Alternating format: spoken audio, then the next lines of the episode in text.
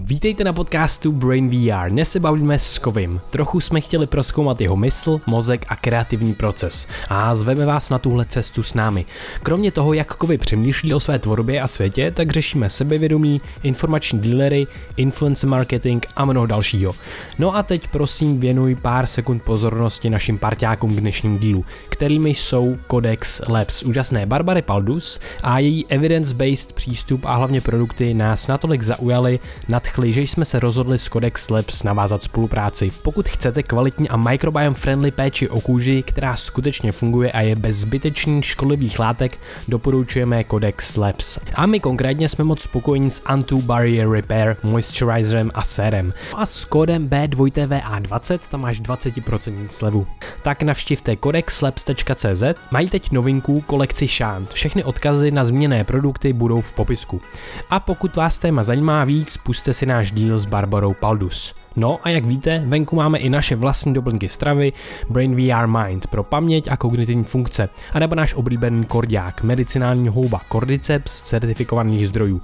Ty najdete na uplife.cz a s kódem B2TVA na ně máte 10% slevu. Tak a teď už si užijte poslech dnešního dílu.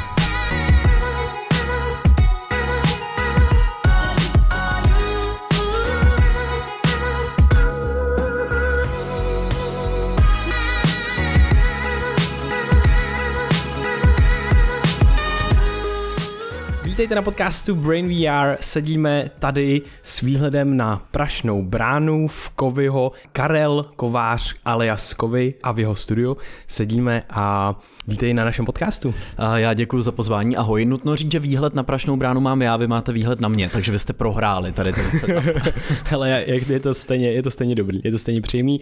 Uh, my asi bychom tě chtěli představit trošičku jiným způsobem, protože myslím si, že spoustu lidí tě zná a vždycky u těch jako třeba známějších lidí se objeví mnoho škatulek, mm-hmm. jako je youtuber, moderátor a další věci. My bychom to chtěli obrátit trošičku víc směrem k tobě to, co ty vnímáš, jako že seš, kdo seš, co tě vlastně baví, co mm-hmm. tě na tomhle světě nejvíc vlastně oslovuje, čemu se nejradši věnuješ. A může to být klidně samozřejmě ten YouTube a další věci, mm-hmm. ale jak to, teda, jak to teda máš v tomhle kontextu? No já bych se rád vnímal, nebo jak minimálně já vnímám sám sebe, tak že jsem taková uh, svobodná kreativní duše, že jsem nejšťastnější, když mám pocit svobody, uh, toho, že jakýkoliv rozhodnutí mě napadne nebo se přede mnou objeví, tak ho můžu udělat, uh, na což je díky bohu YouTube úplně perfektní platforma. Já jsem byl ve správný čas na správném místě a to, co bych běžně asi tvořil doma do šuplíku, uh, nebo jako malej jsem nahrával na kazety do magnetáku, tak jsem najednou mohl vydat vydávat veřejně a naštěstí nemoc brzo, takže jsem si prošel ty stádia toho experimentování a vlastně v momentě, kdy už jsem trochu tušil, co dělám, se objevil ten YouTube, tak jsem se tam mohl vrhnout. A to je obecně věc, která mě baví nejvíc na tom, co dělám, i na projektech kolem. Takže vždycky, když do něčeho jdu, tak to musí být výzva, musí mě to něco naučit, posunout a, a já musím mít zároveň pocit, že mě to trochu challengeuje. Takže to jsou třeba knižní projekty, to byl třeba pořád Stardance a vždycky, když něco takového přistane, tak já nad tím dlouho špekuluju a přemýšlím a pokud to zaškrtne všechny ty škatulky, tak je to v pohodě. Takže tak jako asi bych to schrnul tím, že dělám, co mě baví a baví to i v ostatní, což je super kombinace. Kdyby teď mávnutím kouzelného proutku zmizel YouTube, tak mm-hmm. čemu by se zvěnoval?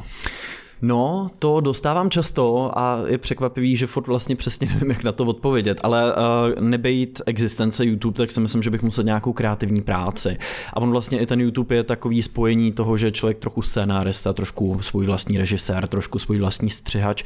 Mě hodně baví postprodukce, vymýšlení těch kreativních nápadů, těch koncepcí a to přetavit v realitu. Vlastně ta výzva toho, že člověk v momentě, když dopíše scénář, tak už to video vlastně vidí před sebou, ale zbývá mu ještě spousta kroků kroků k tomu, aby skutečně ten produkt jako dokázal vytvořit podle svých představ. Tak uh, asi, asi něco z tohohle ranku. Mm-hmm. A ty říkáš, že máš rád ty výzvy, tak jaký byly asi ty největší výzvy, které si za těch posledních deset let, co tě diváci a posluchači znají, jaký mm. jsi musel překonat? Tak v osobním světě asi paradoxně s tou kariérou se tolik výzev pro mě nepojí, protože to šlo hrozně pomalu a hrozně organicky vlastně, že to nebylo tak, že bych vystřelil během půl roku, ale začínal jsem na let's playích, parodiích, pak až jsem zakládal druhý kanál, takže třeba trvalo 5-6 let, než jsem se dostal do nějakého bodu, kdy už se začalo o mě třeba veřejně víc mluvit, nebo mě začali zvát do nějakých rozhovorů a tak. Ale spíš v tom osobním životě to, co se dělo trochu v zákulisí, co jsem trochu odhaloval ve své autobiografii, což bylo vyrovnat se se svou identitou, s odlišnou orientací, než je jako normál, jak se říká. A uh, asi do toho všeho se ještě motal ten samotný YouTube, takže pak už to, že začaly přicházet nějaký větší reakce, do toho prostě brutální ego trip, který přichází s tou popularitou na sítích, takže jak se z toho úplně zbláznit, nebo prostě udržet se nohama na zemi, udělat nějaký chyby a postavit se jim potom třeba čelem a dokázat se omluvit někomu, komu člověku blíží, nebo udělá ten přešlap tak, aby to dokázal přiznat, takže spíš asi nějaký boj s tím egem a, a s tím zůstat nohama na zemi, to je takový leitmotiv těch posledních třeba deseti roků, co bych, co bych vy, Mohl, mohl bys ještě trošičku rozvíst eh, ten ego trip, protože já si mm. myslím, že co se týče eh, té nové scény, která se teď v těch posledních letech objevuje, což mm. je hmm. nějaká ta, jakoby, ta scéna těch tvůrců, protože ty možnosti začínají být nevýdaný, tak si myslím, že ten, ten ego trip tak je mm. vlastně docela aktuální téma jako pro každýho z nás. Mm. To znamená, jak ty se s tím popasoval a jak se třeba ten tvůj konkrétní jako ego trip projevil? No, já myslím, že na to totiž vůbec nejsme jako stavěný, což vy asi víte jako nejlíp z těch všech rozhovorů a, a zkušeností, který máte, ale, ale přijde mi, že fakt není uh, náš mozek připravený na to, že nám každý den chodí prostě 200-300 reakcí na to, jak vypadáme, jak mluvíme, co děláme, jestli je to dostatečně v pohodě, jestli to lidem líbí nebo nelíbí a uh, my najednou máme tolik různých jako reakcí, se kterými se musíme nějak vypořádat a přitom si udržet třeba nějakou naši kreativní vizi. Um, takže a je to i zajímavý tím, že člověk může mít fakt třeba 300 hezkých reakcí, čtyři negativní a samozřejmě ty negativní v něm mnohem víc rezonují. Takže uh, tohle nás neměl kdo jako tvůrce naučit. Tohle opravdu bylo o tom, že my jsme museli mezi sebou ty emoce a zkušenosti sdílet. Nikdo do té doby neměl zkušenost s tím, že někdo na sociálních sítích v tak mladém nízkém věku buduje v podstatě osobní brand, velkou značku, má obrovský publikum a komunitu, která ne vždycky musí být jako hodná na něj a co to s tím tvůrcem jako s osobností dělá. Takže v začátcích eh, toho YouTube jsme si mezi sebou jako tvůrci tohleto sdíleli. Věřím, že jsme si byli často schopní dávat i trochu zpětnou vazbu na to, jak se vzájemně k sobě chováme, korigovat si nějaký přešlapy, být schopný si dávat zpětnou vazbu vlastně mezi sebou. A mě v tom hodně pomohlo to, že jsem si udržel i kamarády, který jsem měl dávno předtím, než jsem tohle začal dělat, u kterých opravdu vím, že uh, tam jako ten důvod, proč se se mnou baví, není to, že bych natáčel videa nebo mě tady někdo sledoval, ale jenom to, že jsme si prostě byli vzájemně sympatický a našli jsme si k sobě cestu. Takže možná i to, že jsem udržel nějaký ty kořeny z té doby před tou, jako, jak se dá říct, popularitou, tak to bylo něco, co mě pomohlo mě těma nohama na zemi držet, protože právě tyhle kamarádi mě většinou řekli, hele, tohle, tohle už je trošku mimo, hmm. jako, pojď, pojď, pojď se o tom pobavit na chvíli, což bylo hrozně fajn. A dostal se v tomto kontextu nějaký jako facky, který tě trošičku těma nohama na zem jako usadili? No asi jo, protože v jeden čas jsem byl opravdu tak rozdívený vším tím, co se dělo kolem, že jsem ztrácel občas fokus na to, co je v životě důležitý. A, a třeba i po covidu jsem musel opravovat spoustu přátelství a znova se s těma lidma začít potkávat, protože jsem zjistil, že mě vlastně nevědomky spousta mých jako dobře navázaných vztahů vymizela. A v tom životě jsem najednou začal pocitovat určitou nestabilitu, kterou mě do toho života dal teďka i třeba vztah, což je strašně osvěžující, protože do té doby to bylo hodně od takové jako samostatnosti, která je určitě zdravá, ale uh, někdy se pak člověk cítí až jako opuštěný v tom, když má čelit nějakému zásadnímu rozhodnutí, nebo když se dostane do prostřed nějaký, uh, nevím, uh, nějaký kauzy, by se dalo říct, nebo něčeho, co se řeší a tomu třeba trochu podlamuje tu sebedůvěru. Najednou vydá video, který prostě není tak přijatý, jak by očekával a musí se s tím nějak vypořádat a pokračovat dál a najít znova tu motivaci a potom se učí, že ji nehledá třeba jenom v číslech nebo v tom, jak pozitivní nebo negativní ty reakce jsou. Uh, takže je to taková ne- neustále se odvíjející cesta a mám pocit, že se na ní neustále učím, což je fajn. Hmm.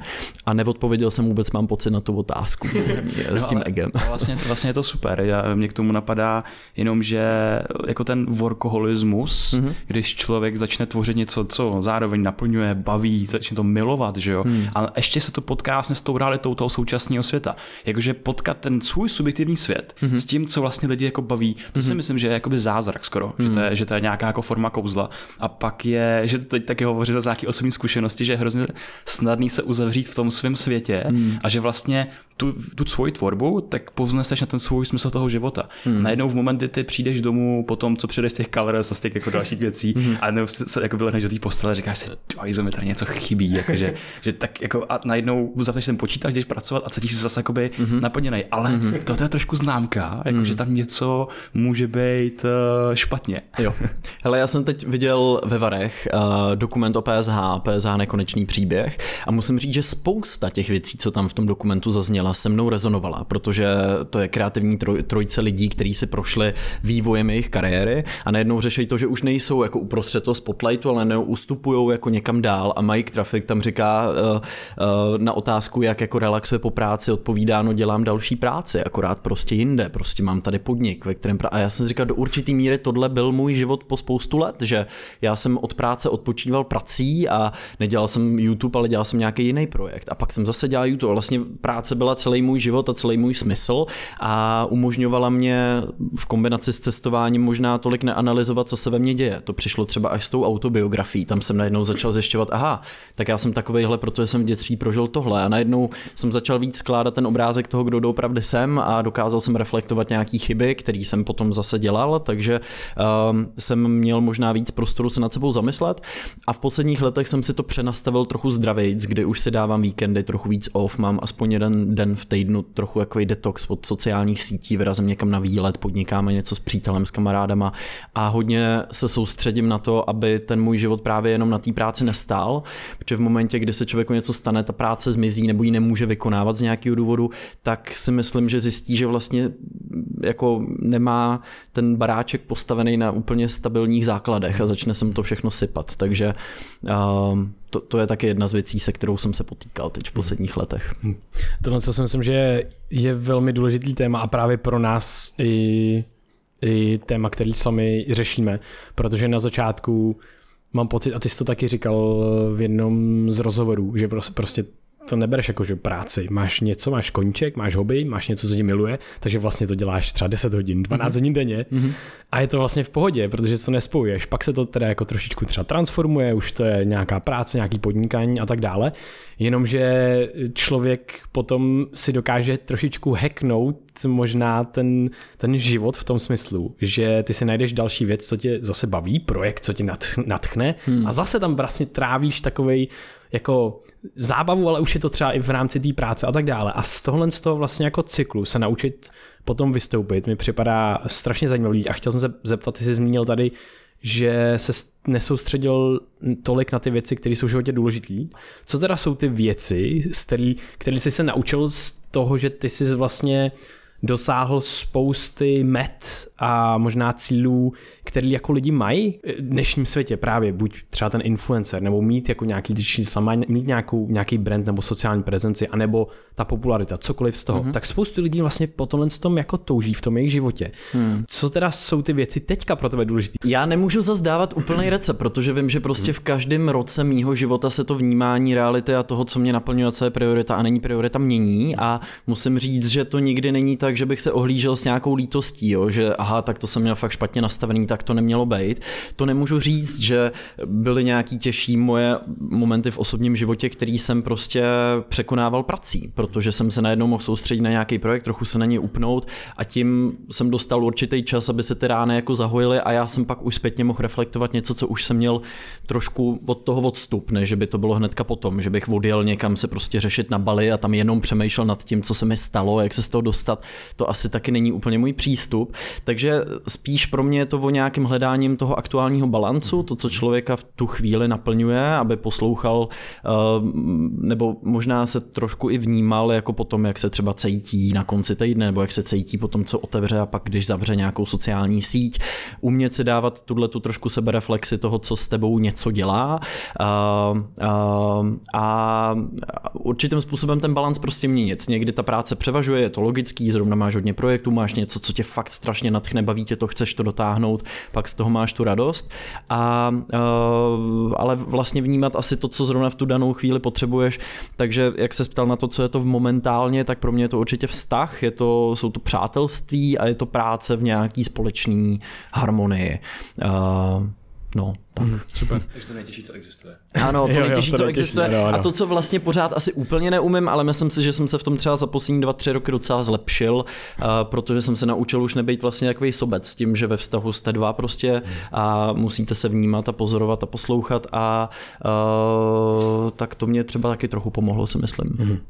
Mně tady na tom připadá uh, jako důležitý dvě věci, co mě, co mě k tomu napadají. První, je nějaká, a od začátku mám od tebe pocit, nějaký jako self-awareness, sebeuvědomování toho, co se děje, až od, od, od těch egotripů, protože člověk, jako jak se asi nejlíp vyhnout nějakému egotripu, je, že si uvědomuješ, že prostě na tebe tlačí to okolí a ten egotrip ti trošičku jako vydává a hmm. stimuluje hmm. ti to ego a tak dále, takže uvědomovat si to, trošičku potlačovat možná některé tendence a nemít to v tom, jo, že spoustu těch stimulů nás ovlivně na té nevědomí úrovni, hmm. jo, a to je vlastně jako to, to, kde to může trošičku možná potom tom eh, skřípat. A druhá věc je, co si říkali, že nelituješ těch jako vlastně věcí a mně připadá, že každý člověk má v, v životě různý cykly, různý období a každý si to může jako nastavit různým způsobem. A je to tak, že i, i my, že jsme si řekli někde, OK, tak tenhle rok bude náročný, jakoby víme ty konsekvence, mm-hmm. nemůžeme se pak divit, musíme mm-hmm. na to vzpomínat, nemůžeme se pak divit, že přijde crash a bude to prostě náročný, ale mm-hmm. teďka tenhle rok,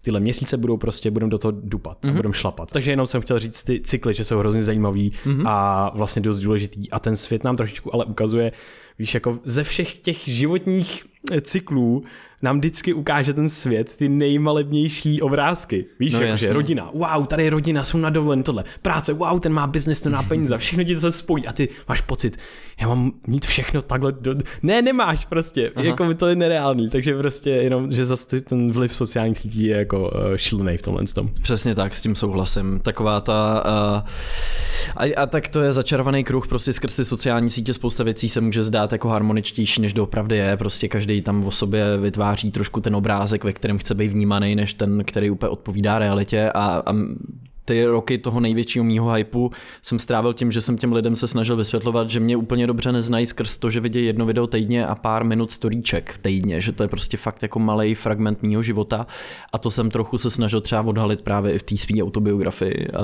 a, a dát lidem možná trošku větší náhled do zákulisí toho všeho. No. Mm-hmm. Ty jsi tu autobiografii napsal, když tě bylo 19. Jo, to což, je, což je vlastně hrozně hustý. Strašně že, komický. Že někdo napíše svůj životopis prostě v 19. To je jako, jako wow. Já to tím a... i otvírám prostě, mm. jak je to vlastně absurdní. Já, Ale jako extrémně pozitivním způsobem si myslím, protože když jako v, že jo, já si představu člověka, který si píše životopis v 19, takový ten, který dáváš někam a snaží se tam být fakt hodně kreativní, abys tam měl vůbec co napsat. A když ty o tom napíšeš celou knihu, tak to je jako zatracený jako úspěch jako nějaký pestobarevnosti jako života do té doby. Já myslím, že se tomu budu ve 40 hrozně smát té knížce, jo, že to bude vlastně nějaký jako rostomilý, jak jsem si tehdy něco jako myslel, nebo to, ale, ale zase na druhou stranu je to třeba věc, po který mluvím ve videu Cringe a poslední dobou k tomu hodně docházím, že uh, teď jsem měl 10 let výročí na scéně, hodně jsem se ohlížel, hodně jsem reflektoval tu minulost a já jsem zase takový, že jsem rád nostalgický a velmi jednoduše spadnu do nějakého takového začarovaného kruhu nostalgie, kde jako teďka si říkám, nebylo to tehdy lepší a dělám teď dost a je to teď tak dobrý jak to bylo v minulosti. A musel jsem si, eh, musel jsem i vnitřně přijmout, že to, co dělám teď, mě prostě třeba za deset let bude připadat prostě jako, že, že tam bude ta evoluce, ale že je to úplně v pořádku, takže um, znám spoustu lidí ve svém okolí, který tohle to hrozně limituje, protože mají strašný strach, že prostě to nebudou dělat úplně dobře, nebo budou dělat chyby. A to je něco, co, co díky bohu já jsem nikdy úplně neměl, až vlastně teďka v poslední době tím, že už za sebou něco máš a máš s čím vlastně srovnávat. Um, takže se musím hodně uh, umistovat možná až jako na sílu do téhle pozice, že jako ne, neřeš to, pojď dál, prostě od, od, jako otevíráš nový kapitole, nesmysl se nějak moc hrabat v té minulosti. Mm. Jediná jistota v životě je změna, to říká tak. Alan Watts a je to fakt super. Mhm. Eh, když trošku zreflektujeme tu tvoji minulost a vezmeme si do hledáčku ty všechny projekty, které jsem se zvěnoval, ať už to byla kniha, eh, tvý pokusy v Hollywoodu, slyšel jsem o nějaký party s Kim Kardashian, mm-hmm. potom spousta dalších věcí, rozhovorů, Stardance a tak dál tak která z těch zkušeností tak tě třeba nejvíc naučila, že jsi tam naučil nejvíc věcí, věcí. Jsi tam třeba nějaký aha momenty, který se sebou neseš eh, do dneška? Hmm, Nějakou konkrétní, pro mě byly fakt jako extrémně zajímavý tři měsíce v LA, tři měsíce v Hollywoodu, tím, že jsem vystřízlivil ze spousty falešných představ, ke kterým se člověk jako roky upíná, že si říká, tak odjedu z toho Česka a v zahraničí jsou na mě určitě všichni zvědaví, což samozřejmě tak není, prostě nikdo na to není zvědavý, ale bylo, to, bylo to strašně zajímavé se i vlastně trošku konfrontovat s tou realitou toho místa s tou neuvěřitelnou kreativitou tolika lidí, kteří tam fakt přijedou s jediným cílem a to prostě uspět a něco dokázat. A je to prostředí, který ti úplně změní ten náhled na tu realitu, takže já jsem si to tam tehdy tak jako nevědomky nějak zapisoval a zpětně reflektoval a to fakt byly zajímavý tři měsíce pro mě i kreativně, že jsem se zpětně koukám třeba na ty videa, který jsem tvořil, nebo tu knížku, kterou jsem tam s nějakým odstupem psal, tak to vlastně bylo strašně, strašně příjemný eh, ten odstup získat a eh, vystřízlivit z některých představ a zase posadit trošku zpátky a um, to bylo super. Na to, na to vzpomínám jako vlastně velmi pozitivně zpětně. Vracel se do Čech potom uh, jako s, nějakou, s nějakým zármutkem, že se ti to jako nepodařilo, nebo tam byl jako jiný Vůbec. Pocit? Já jsem tam totiž nejel s úplně nějakým konkrétním cílem. Jako takový, co jsme si řekli na, začátek, na začátek bylo, že to bude na dobu neurčitou a že se budeme snažit postavit jako zahraniční kanál, ale mě mnohem větší smysl tehdy mě dávalo to prostě napsat právě tu autobiografii a pokračovat v těch videích v češtině a rozvíjet tu kariéru dál. A nakonec se ukázalo, že vlastně to dělání těch videí anglicky není něco, co já bych prostě cítil v tu chvíli a já na tohle hodně dávám na nějakou intuici, pocit toho, že uh, mě něco říká, že tohle je to, co mám právě teď dělat, takže tomu já nekladu příliš jako odpor a nesnažím se na sílu dělat něco, co prostě necítím v tu chvíli. Um, takže uh, no, to, i, to, i tohle bylo zajímavé. Ale nevracel jsem se vyloženě s tím, že bych potom jako smutněl po, po té Americe, naopak jsem jako mohl srovnávat a um, měl ty lekce nějaký, no. Hmm. Láká tě to ještě někdy, že říkáš si, že třeba to někdy v životě ještě přijde, že bys to jo. třeba rád zkusil někdy? Takhle, já jsem otevřený jako pořád všemu, dá se říct, takže já si myslím, že tohle může přijít a uh, bude mě to třeba v nějaký životní moment dávat největší smysl, ale vlastně nejsem ani někdo, kdo by třeba moc jako plánoval, že bych si teďka říkal, že třeba v roce 2024 začnu natáčet v angličtině a v roce 2026 se někam přestěhuju. Vůbec, jako obzvlášť na těch sociálních sítích mě přijde, to je nejlepší recept na to, že žijeme v neuvěřitelně dynamickém prostředí, který se neustále mění. Prostě platformy přicházejí, odcházejí, formáty, které fungují, fungují půl roku, pak už nefungují. Takže člověk se musí furt adaptovat, anebo skončí v propadlešti dějin. Mm. Takže to je nejlepší průprava do, pro 21. století, mně přijde. Jo. Prostě. Skvělý. Je to ten uh, ten metahack, že jo, na, naučit se adaptovat vlastně, naučit se učit třeba a tak dále a navíc rozvíjet přesně to jako nový schopnosti, investovat sám do sebe, mm-hmm. který v dnešní době prostě, jo, dřív to bylo tak, že ses něco naučil a mohl to dělat celý život mm. a teď už to prostě tak úplně platit nemusí. K tomuhle tomu jsem se chtěl zeptat, protože mám pocit, že jsi velmi dobrý v té adaptaci mm-hmm. a že chtěl bych se prostě pobavit jenom o tom, jak se pohybovat v té kreativní scéně a vlastně kreativním životě toho, když tvoříš na ten YouTube, máš nějaký typ obsahu, ten obsah může být úspěšný, více či méně, máš nějakou zpětnou vazbu a tak dále. Mm-hmm. Jak ty si vlastně měnil ten typ toho obsahu? Bylo to pro tebe náročné, anebo to bylo právě přirozené, že už od začátku si OK, já tohle úplně necítím, nebo ta intuice. Mi přijde hrozně jako zajímavý, že ty dokážeš velice dobře rozebrat nějaký téma, mám pocit jakoby analytičtěji, ale vlastně zároveň jsi takový víc ve flow a jdeš s tím proudem sám sebe a toho světa. Mm-hmm. Vlastně jako vnímáš ty, ty vztahy, mm-hmm. vnímáš, OK, tady je nějaký publikum, já jim něco dodám, ale zase vůbec se nebojíš vystoupit a udělat úplně něco jako jiného. A to, mm. co mě hrozně baví a možná, jestli bychom mohli víc trošičku proskoumat tenhle proces. Já nevím, jestli jsem ho do nějaký míry zkoumal já sám, hmm. takže jestli mám nějakou vyřešenou odpověď na tohle, tak ho můžeme zkoumat tady během mý odpovědi To je společně. ideální, to je ideální. Uh, kdy vlastně já mám pocit, a, a mluvil jsem o tom třeba u Dana Prokopa proti proudu, že uh, vnímám reakce publika, vnímám, jestli se to publikum líbí, publiku líbí, jestli na to reaguje, jestli se tomu danému videu daří a proč. YouTube na to dává docela dost nástrojů, jak to analyzovat, ale zároveň se nesnažím propadnout úplně do tohohle jako světa čísel, protože to člověka nutí dávat víc a víc clickbaitový titulky, víc a víc prostě saturovaný jako náhledovky a, a vnímám pořád v tom všem nějakou svoji vizi toho, co dělám a co chci dělat, aby mě to prostě bavilo a naplňovalo. Takže já jsem to zmiňoval třeba u mýho starého kanálu Gimbal.cz, což mám furt v těch jako tezích těch, těch eh, názvů mýho Instagramu a tak dále, to tam furt jako držím. A říkal jsem, že ano, tak dneska už by bylo 100 dílů parodí na Halinu Pavlovskou a 100 dílů parodí na prasátko Pepu, protože to bylo to, co tehdy ty lidi chtěli. Tě další díl, další díl, ale je nutný si v nějakou chvíli říct, dobře, tak tady to, to je pro mě uzavřená kapitola, to vyčerpalo nějaký svůj potenciál, je čas dál. A já jsem na tom starém kanálu po těch asi kolik to bylo? Čtyři roky skoro toho, co jsem na něm tvořil, cítil, že už jsem vyčerpal potenciál toho kanálu, že jako gaming už mě nebaví, protože jsem hrál jenom proto, abych natáčel.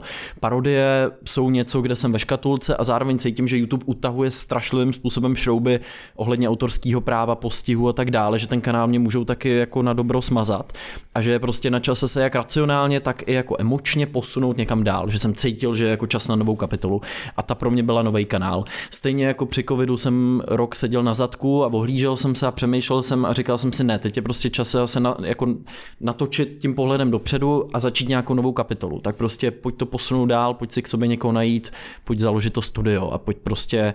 Uh, takže je to, na jednu stranu je to pocitový, na druhou stranu je to o vnímání těch jako reakcí, ale ne úplně podlehnutí těm reakcím diváků, té poptávky diváků nebo těm číslům. Takže nějak to jako balancovat pro to, aby se člověk úplně neodcizil tomu, co dělá prostě.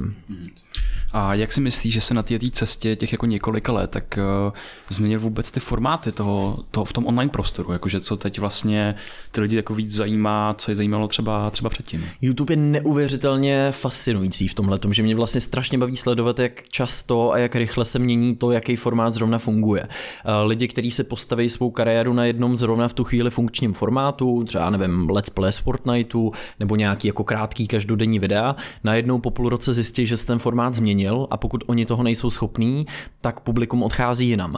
Takže je dobrý tohle vnímat. Já jsem dřív dělal 3, 4, 5 minutový videa, dneska dělám 12, 15, 18 minutový videa, uh, protože vím, že to ty lidi ukoukají, že poptávka po nějakých delších celcích, kde bude nějaký hlubší kontext a nebude to jenom po povrchu. Uh, a zároveň se občas udělám nějaký experiment a zkusím něco trochu nového, zjistit, jestli to ty lidi furt baví, nebo už baví, jo, že vlastně buď vytáhnu nějaký starší formát nebo vyzkouším něco nového. Takže na tom YouTube momentálně klidně fungují třeba i hodinový jako video eseje nebo hodinu a půl dlouhý video eseje, opravdu jako skoro dokumenty, takový jako Netflix pořady, trošku způsob tvorby a ty lidi to jsou připravený ukoukat pár let zpátky trochu jako skoro si myslím nemyslitelný. Kdyby někdo vydal hodinu a půl dlouhý video, možná by spousta lidí koukala s tím, že jako a to očekává, že když tady máme stovku dalších, že to ukoukáme. A myslím si, že to díky TikToku, který trošku převzal ty otěže toho krátkého obsahu a na YouTube lidi spíš chodí pro něco možná delšího. Takže je stejně tak důležitý vnímat nejen YouTube jako jednu platformu, ale odstoupit z toho kontextu a vnímat, jaký jsou tu další platformy, proč se daří týdle, co teďka supluje YouTube, co dřív bylo na něm, teď už to tam není. Takže um, kde to publikum teďka je, nebo co, co to publikum na YouTube teďka jako chce a být furt svůj autentický, ale zároveň nezůstat zaseknutý v minulosti. To je asi ta hmm. cesta. No.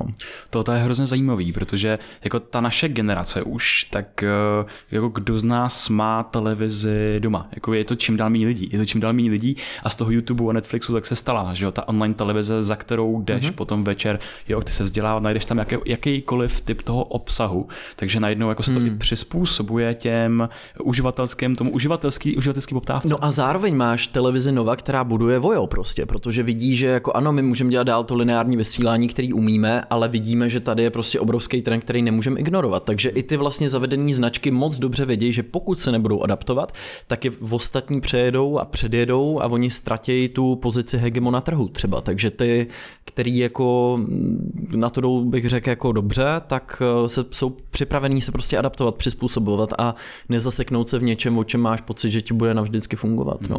A to je úplně neskutečný, jak ta flexibilita je takovým otiskem prstu té dnešní doby, že opravdu mm-hmm. kdo se jakoby přestane nebo odmítne přizpůsobovat, tak eh, ten jako začne vymírat jako ty organismy v evoluci. Mm-hmm. Že mhm. prostě ty principy jsou vlastně neustále stejný. A e, mě by zajímalo, co se týče ještě toho obsahu a té tvorby, mm-hmm. tak e, na jakých jako pilířích nebo tématech, zaměřeních, tak momentálně ta tvoje tvorba stojí a co z nich tě baví nejvíc? Mm-hmm.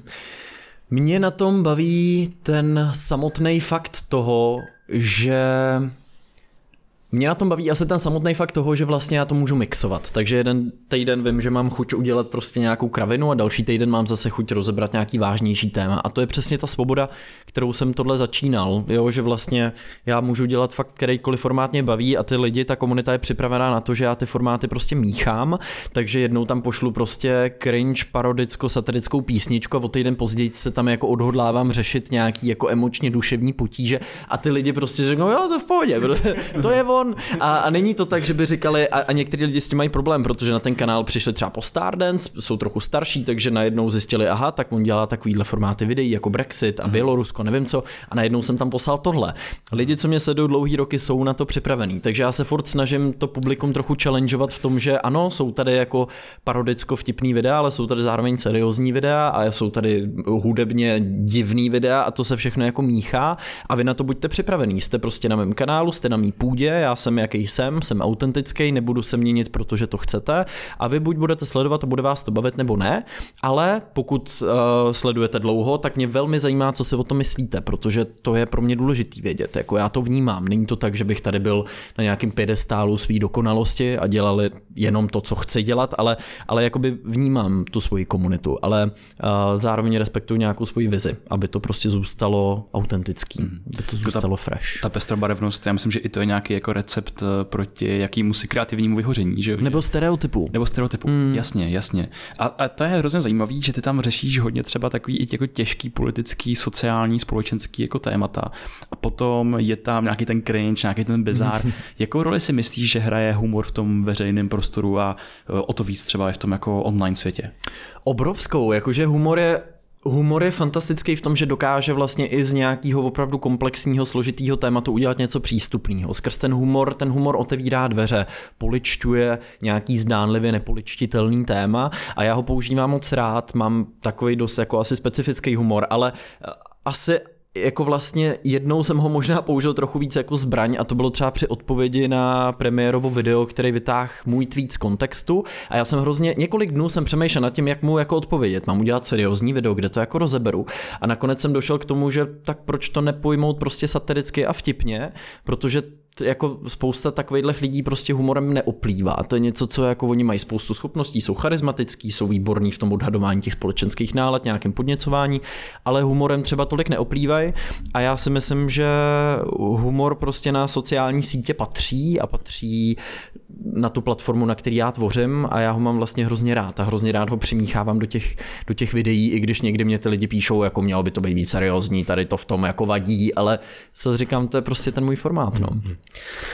Uh, já bych se rád dozvěděl, jaký je tvůj kreativní proces mm-hmm. v rámci toho, že dovedu si představit, že to je jako, že to stojí zase na jako více nohách, ale vlastně mě zajímá, jestli využíváš, využíváš nějaký nástroje, využíváš papír a tušku, využíváš men, jako mapy mentální nebo něco takového, nebo nějaký mm-hmm. rozhodovací principy. Mm-hmm. Jaký ten tvůj rozhodovací proces je a z čeho vychází zrovna ten tvůj jako záměr? Asi zrovna ti něco jako, je sam, samozřejmě, že někdy to je, že ti něco napadne a přijde mm-hmm. to a je někdy taky, že se OK, teď se fakt jako zamyslíš, analyticky se rozebereš, co by teďka si mohl řešit třeba následující měsíc mm-hmm. něco podobného? Jak to probíhá? Můj nejsilnější motivátor je od jak živa celý můj život v čemkoliv deadline. Prostě ať už to bylo ve škole, ať je to na YouTube, prostě mít deadline je super.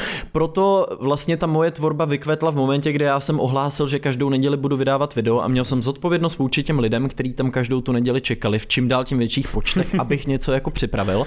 Ale zároveň mám do sebe reflexe na to, abych některý týdny řekl, OK, teď jsem fakt buď jsem jako trochu vyhořelý, potřebuji si na chvilku odpočinout, anebo mě fakt nic kloudního, jako nechce vydávat něco jako na půl. Ale mám tu zkušenost, že většinou se mi sepne ta kreativita, s něčím přijdu, nebo nosím nějakou myšlenku díl v hlavě. No a takže to, tohle asi leitmotiv jako skoro každého mýho videa. Prostě je tam ten deadline, který umožnil, aby to video vůbec vzniklo. A pak jsou to různí motivátory. Někdy je to téma, o kterém se bavím s kámošem a řeknu si, wow, to by vlastně bylo zajímavý trochu víc rozebrat. Jindy je to článek, který čtu někde online, říkám si, to je strašně zajímavý téma. To prostě sám se chci dozvědět víc a ještě to v tom videu zprostředkovat těm divákům. Někdy je to to, že vím, že se blíží nějaká velká věc, třeba to byla olympiáda a věděl jsem, že ohledně toho bude jako spousta diskuzí. Říkal jsem si super příležitost otevřít témata, co momentálně dělá třeba Čína, nebo proč tu olympiádu vlastně pořádá, trochu to proskoumat. Takže je to takový mix, jindy mě to napadne prostě ve sprše na záchodě, prostě při procházce, o, tohle zní jako nápad, tak si to někam zapíšu nebo nahraju krátkou hlasovku a pak se k tomu vracím a rozpracovávám to. Mám v šuplíku většinou pár nějakých věcí, které tam tak jako odpočívají a já si pak řeknu, tak teď je ten moment, kdy to jako rozepíšu. Uh, a ještě jsem uh, slyšel někde, že máš vždycky nějaký zaměření, třeba na měsíc nebo tak. Mm-hmm. Jak tohle, to, jak tohle to funguje? Protože já, já si myslím, že tohle jsou vlastně velice praktický témata, mm-hmm. když člověk se chce třeba vzdělávat a teďka já občas jako tápu, ono je dobrý mm-hmm. to období tápání, protože mm-hmm. tam jako vlastně hledáš, mm-hmm. jo? ale občas je taky dobrý si říct a mít možná nějakou, nějaký jako nástroj na to si určit, OK, teď se budu věnovat měsíc třeba tomuhle tomu. Hmm. A jak potom zaprvé teda, jak vybíráš to, třeba to téma, a jak potom ten měsíc teda postupuješ? Je to, že prostě hltáš všechno, čteš knížky a další věci, nebo jak to vlastně vypadá? Musím se přiznat, že u mě je to spíš takový jako nedosažitelný ideál tohodle, jo? že bych se jako chtěl zaměřit na nějakou chvíli na něco. Já jsem velmi jako roztěkaný v tom, že já bych nejradši vnímal všechno a nejradši bych čet všechno a nejradši bych se za den chtěl zorientovat v šesti různých tématech, protože mě všechny fascinují, ale do toho vím, že abych dokázal zpracovat kvalitně nějaký téma, tak se prostě musím na nějakou dobu zaměřit tím směrem a když jsem zpracovával Bělorusko, tak jsem prostě měsíc strávil tím, že jsem četl a sledoval videa o Bělorusku a učil jsem se prostě o historii, nějaký politickém kontextu vzestupu Lukašenka, abych prostě dokázal pochopit i tu současnou situaci. A teďka v poslední době zjišťuju, že se snažím víc ty videa na sebe jakoby navazovat. Takže třeba nevím, udělal jsem vlastně blok tří videí o hudbě, udělal jsem dva díly jako hudebního bizáru, kdy jsem jako prostudoval nějaký fakt jako hudební úlety z minulosti a pak jsem udělal vlastní prostě písničku, která to tak trochu celý vlastně jako, je, je, je to zároveň remake, je to zároveň cringe, je to zároveň vlastně, je to dobrý nebo je to špatný, jako vlastně chci v těch lidech vyvolávat tyhle otázky svou vlastní tvorbou. A teďka jsem třeba dělal cringe, který jsem vlastně navázal i na moje vzpomínání a to, že jsem otvíral jako archivy svý staré tvorby. Chtěl jsem těm lidem zároveň ukázat, že jsem nezačal jako vyřešený prostě člověk, ale že to mělo taky svoji evoluce, jsem dělal strašně trapné věci, prostě, který jsem nikdy nevydal. Um, takže spíš teďka o té tvorbě možná víc než kdy předtím uvažuju v takových minicelcích, jako jsou to třeba dvě, tři videa, které spolu souvisejí a já se v nich na sebe jako trochu odkazuju. A, a třeba při tom covidu jsem se víc zaměřil třeba na finanční gramotnost, na to, abych se naučil investovat, takže to bylo třeba něco, na co jsem se soustředil a myslím si, že pro nějaký přežití v té informační době je tohle klíčová vlastnost, kterou se bude muset chtě nechtě všichni brzo naučit. Je to prostě dokázat si ty informace dobře vyfiltrovat. Jinak se z toho všichni jako zblázníme, si myslím brzo. Takže tohle bude podle mě, kdo bude oplývat touhletou schopností, bude trochu napřed, protože nebude rozjívený 16 dalšíma tématama, možná nebude úplně orientovaný do podrobna ve všem, ale bude dobře rozumět nějakým pár jako věcem. A v momentě, kdy tohle dokážeme, dokážeme najít strašně moc materiálu, knížek, podkladů pro to, abychom se opravdu jako zdokonalili v té dané věci. Mm-hmm. Jak ti jde téma opouštění? Existuje taková skvělá knižka Art of Quitting mm-hmm. a to je, když třeba vybereš nějaký projekt nebo nějaký téma, teď jako se, se z toho stane taková obsese, ale třeba to přestane být funkční nebo je tam mm-hmm. prostě dead end a zjistíš, že to jako tím tím směrem moc nepůjde. Mm-hmm. Jestli, seš, jakoby, jestli to rozpoznáš, mm. nebo jestli ti to někdy stalo a pak si musel třeba ten projekt opustit, říkat ne mm. a mhm. obecně jakoby téma toho jako říkání ne.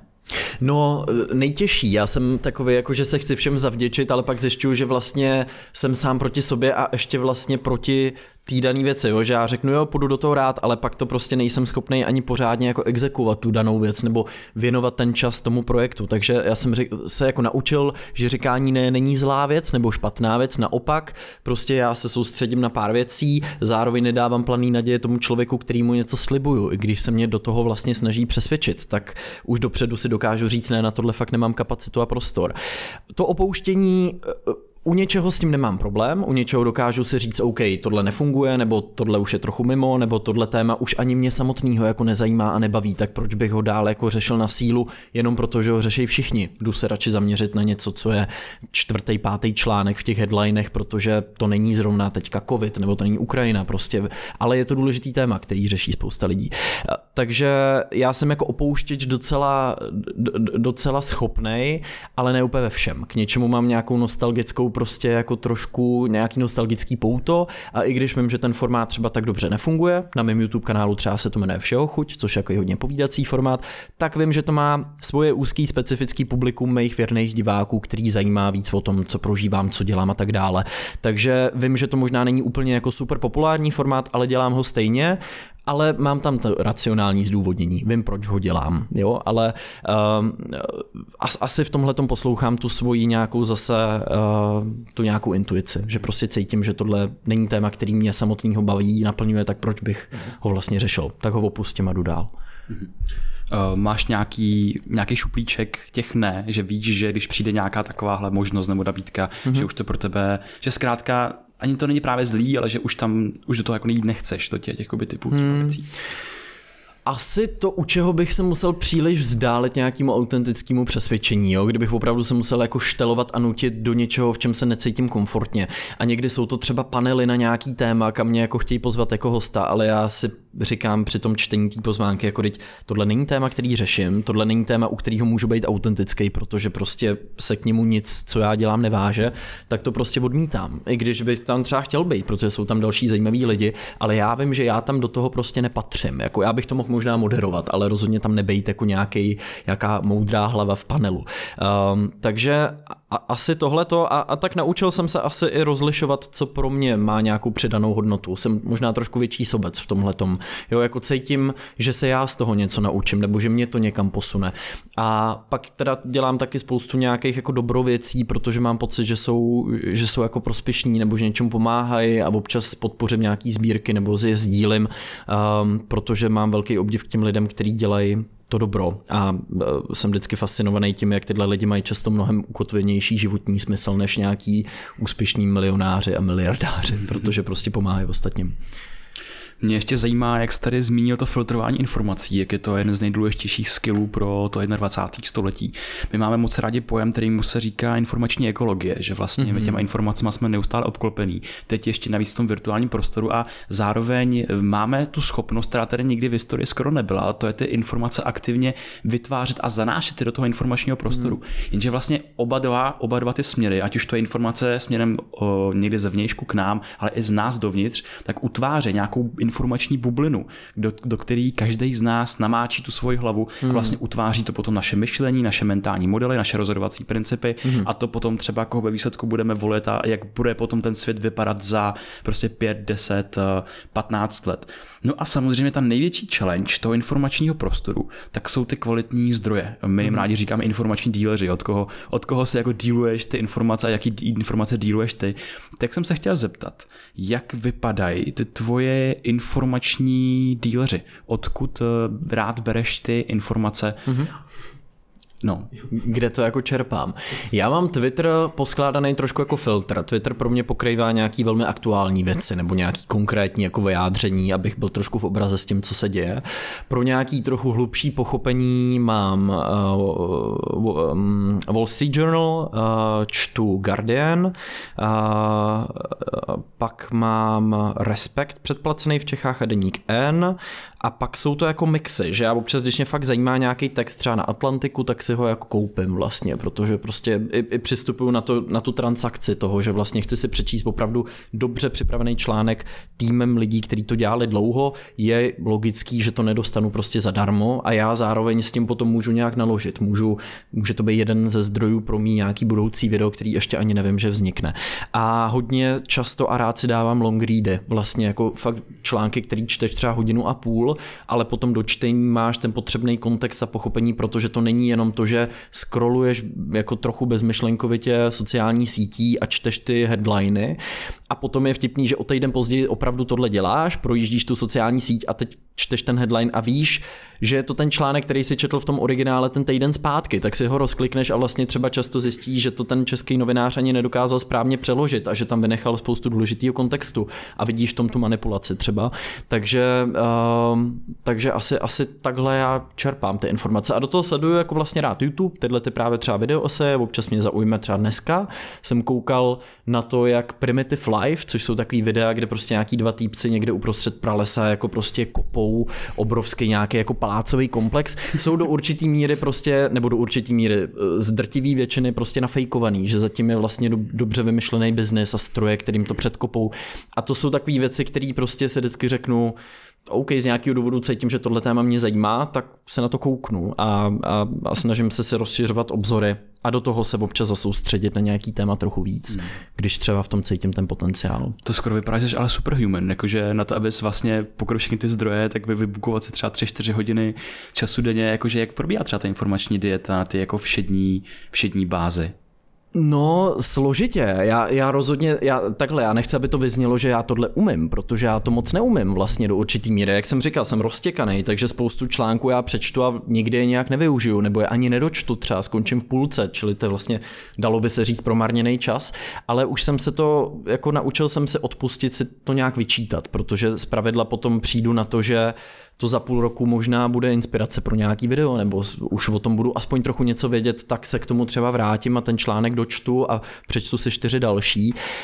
Um, takže asi je to ten jako ideál, ke kterému se můžeme blížit, ale nikdy se k němu úplně nepřiblížíme. Něco jako kritický myšlení. Prostě se taky člověk nenaučí a nedisponuje jim po zbytek života, ale je to něco, co furt musí jako trochu pilovat.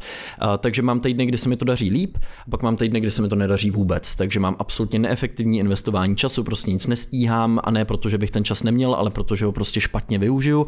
A, takže je to taky něco, co se furt učím hmm. a co furt neumím vlastně. Super.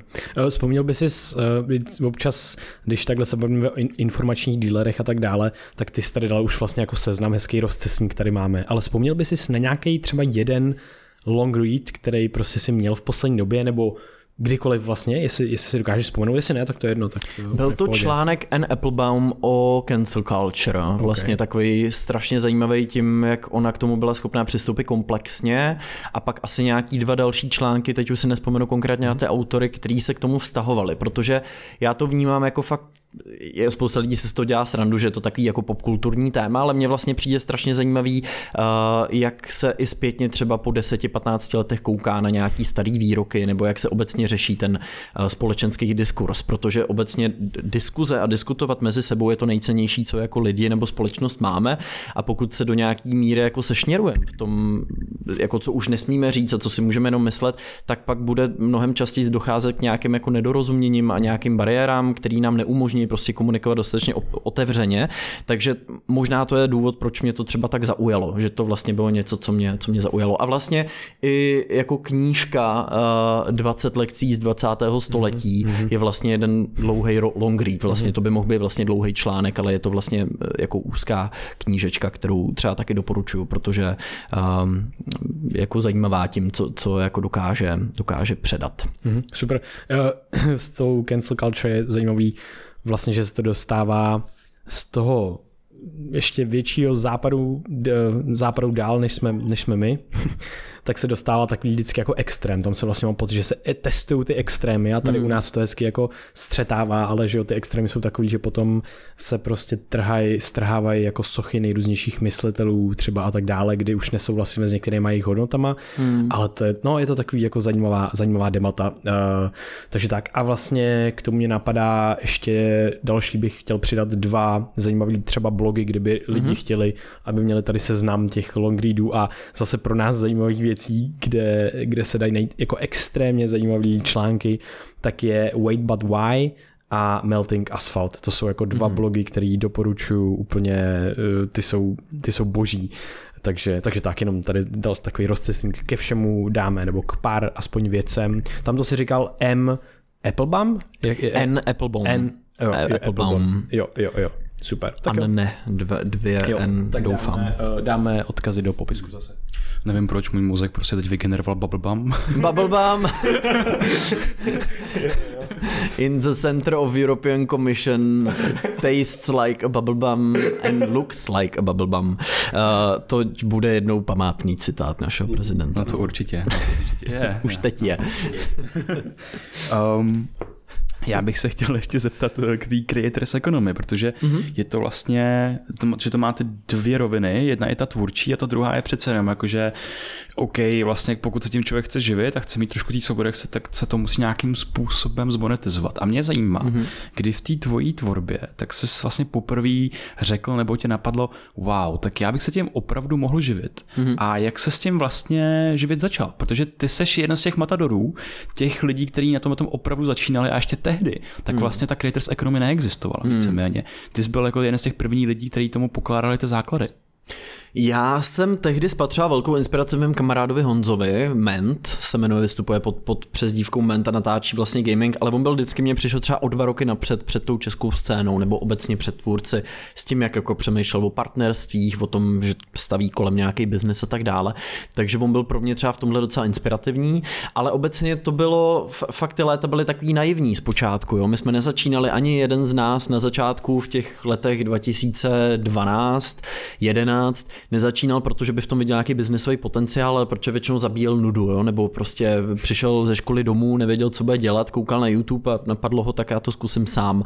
A vlastně ta možnost jako skrz to vydělávat se na to začala nabalovat až postupem času a, a zprvu to fakt byly vlastně malý penízky, protože ten uh, reklamní trh ještě nebyl tolik etablovaný a sociální sítě nebo tyhle platformy byly pro inzerenty furt taková neznámá. A začal se poprvé experimentovat s influencer marketingem a to byly fakt léta jako totálního divokého západu, kdy prostě na spolupráce v ceně jako několika set tisíců dostávali prostě influencerky jako jednu rtěnku nebo prostě parfém. Natočili video, který zhlédlo třeba 450 tisíc lidí a 50 tisíc z nich si šli koupit nějaký prostě parfém a te, oni za to dostali ten jeden parfém, že to bylo jako, to bylo fascinující léta, nebo vycházely prostě jako knížky o youtuberech, kdy ty aktéři z toho dostávali jako směšný podíl z úspěchu prodeje té knihy, která byla jako takový jako skupinový, ten nebo prostě agentury si brali 90-95% prostě tantiemů od těch zadavatelů a, a těm tvůrcům dávali jako takový drobný, takže to byly da, ty další věci, co jsme mezi sebou jako tvůrci sdíleli, kdo nás jak a kde okrádá, na koho si dát bacha prostě a s kým nespolupracuje už za žádnou cenu nikdy. A pak se vždycky viděli nějakýho kamaráda, který najednou jenom spolupracuje tady s agenturou, ne, další ztráta, muž přes palubu, volejte prostě záchranáře. Uh, takže to byly zajímavé roky v té naivitě nějaký naší, ale samozřejmě potom já jsem si za první peníze z YouTube koupil lepší kameru, koupil jsem si počítač, který utáhl hry na lepší než nejnižší rozlišení, prostě na který jsem musel hrát z počátku a už jsem nemusel střídat v Movie Makeru, který mě padal každých 15 minut, ale třeba v nějakém programu, který něco víc vydržel. Um, takže to byly takovýhle první peníze a takový to uvědomění, že tyjo, to by mě mohlo živit, vlastně přišlo až s prvníma spolu spolupracema, eh, že to bylo něco, že najednou ti firma chce dát nějaký peníze za to, že jí zmíníš v tom videu a ty si jim říká, to nejsou vůbec malý peníze. Ačkoliv dnešní perspektivou to byly směšně malý peníze, protože většinou si vzala právě ta agentura. Ale už jenom tehdy to bylo uvědomění toho, aha, tak to je fakt, to má nějaký potenciál a najednou si viděl, že prostě přichází více a víc firm, který zajímá influencer marketing, že vzniká víc a víc agentur, že tě najednou zvou do rozhovorů, do nějakých jako na nějaký konference, které jsou na tohle zaměřený a zároveň roste roste ten inzerentní trh jako kolem třeba té platformy, takže najednou i ty výnosy z těch videí se měsíc od měsíce, rok od roku trošku zvyšují a zvedají. Takže některý lidi právě díky tomu už mohli postavit vlastně třeba malé firmy. Dneska dá se říct, že spousta větších youtuberů provozuje malou firmu, má třeba dva, tři nějaký jako zaměstnance, lidi, kteří jim pomáhají s tím dělat ten kanál. V zahraničí to jsou třeba desítky lidí, to už jsou větší Mr. firmy. Beast. Ano, třeba, tak to už je korporát skoro korporát, vlastně. No. To už je korporát. Korporát a stavební firma v jednom. Přesně tak. Mm. No, to je neuvěřitelný tohle. Mě, a mě by zajímalo, jak, jak si myslíš, že to je rozložený v tom jako dnešním třeba tom influencer marketingu, uh, nebo, nebo obecně, jakože co vlastně teď ty tvůrce živí, jak je to rozložený, mm-hmm. jestli to jsou, ten největší chunk jsou třeba ty reklamy, pak nějaký jakoby YouTube nebo merch nebo tohle, jakoby co, co, co se tam jako vyskytuje právě teď? Hele, řekl bych, že asi jo, minimálně já nemám úplně náhled do třeba streamingového světa tolik, takže tam nevím, jak je to přesně, ale minimálně jako Instagram, YouTube uh, a možná teda i ten TikTok bych řekl, že do velké míry to budou spolupráce se značkama, nějaký dlouhodobý ambasadorství, různý spolupráce a tak dále. Nevím, jak už je na tom TikTok teďka s vyplácením tvůrců, myslím si, že furt to nebude žádná sláva, ale právě třeba na YouTube je dobrá tahle ta složka toho, že fakt můžeš dostat nějaký příjem, teďka už je tam i členství na tom kanálu, je tady Patreon, Hero Hero, tyhle služby, kdy vlastně nemusíš už ani zasahovat ten mainstream, můžeš mít fakt malou komunitu, která tě podporuje, tím pádem seš finančně třeba stabilní, ale pro většinu těch větších tvůrců si myslím, že to pořád budou ty spolupráce se značkama, jako větší část toho koláče, který ale ideálně, pokud chceš být jako uh, nějak trošku finančně gramotný, tak si složíš prostě z různých věcí a nespolíháš jenom na jednu platformu. V dnešní době prostě můžou ti smazat YouTube kanál a, a pokud si byl závislý jenom na tom, tak hodně štěstí s další hmm. jako tvojí cestou. No. KFC. Třeba. ale, ale ten YouTube se týče nějaký jakoby odměn, tak ono to není tak slavný, ne?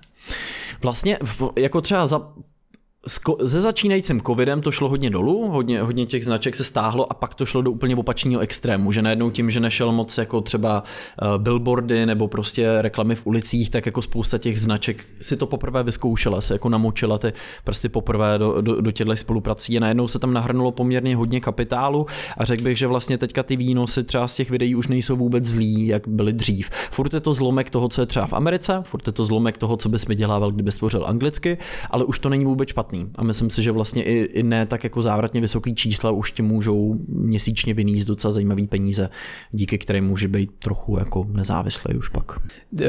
Slyšel jsem, eh, jak jste mluvili s Terezou Salte na lince o tom, jak vám jdou euforický starty, mm-hmm. že mhm. jsou euforický mm-hmm.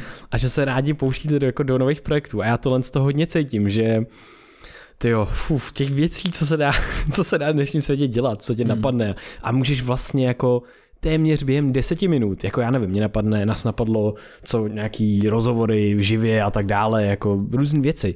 A můžeš během deseti minut vlastně to jako skoro poskládat a mm-hmm. skoro nějak jako udělat to takhle. Mm-hmm. Ale občas je těžký vlastně jako ty praktické kroky třeba udělat a nechat udržet to při životě. Mm-hmm. Takže jak s tímhle pracuješ, jak vlastně tlumíš možná některé ty, eh, já to musím třeba tlumit u sebe. Jak to mm-hmm. děláš ty, jestli musíš tlumit některé ty euforické starty a říct si ne, teďka OK, musím tady to živit, držet při životě a tady to si nechám na někdy třeba příště. Mm-hmm.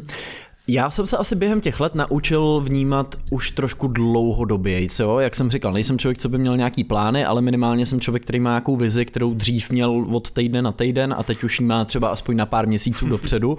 Takže já už tuším, že je dobrý některým věcem dát jako tempo, nezačínat všechno najednou, ale třeba postupně, experimentovat si a ne na všechno nutně spěchat. Přijde mi, že dnešní doba tomuhle hodně nahrává, že jako chceme mít všechno hned a když zakládáme firmu, tak už pomalu máme propisky a trika a všechno jako obrandovaný ale vlastně ještě ani nemáme tu firmu pořádně, takže je, je asi dobrý eh, tomuhle úplně nepropadnout a zachovat si nějaký odstup a přemýšlet třeba v, aspoň v pár třeba měsících, když už člověk rozjíždí nějaký nový projekt.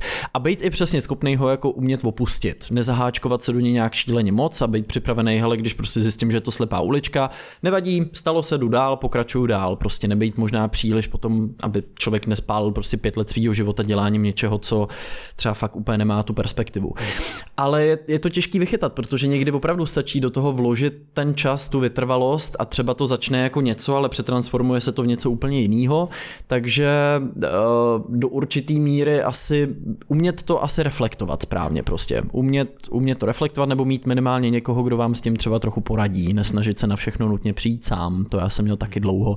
Teď už vím, že je občas fajn se třeba dopředu s někým poradit nebo se zeptat někoho, kdo tu danou věc třeba už dělá uh, a tím třeba předejít nějakým zbytečným velkým chybám. Hmm.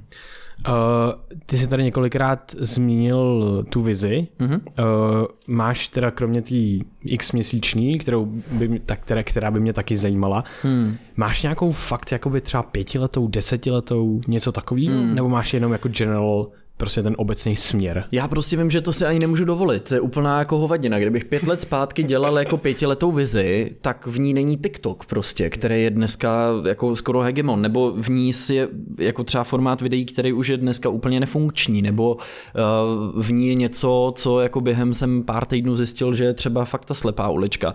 Takže as, asi je to fajn, já třeba doufám, že tenhle prostor, který vidíte teď za mnou, už vystupuje v mých videích a přitom už je tady vlastně od začátku roku, ale to je přesně jeden z těch důvodů, nebo jeden z těch momentů, kdy jsem věděl, teďka je na čase trošku víc rozjet ten kanál, začít dělat pravidelně videa, probudit trošku tu komunitu a pak začít přicházet s nějakýma novejma třeba trošku formátama.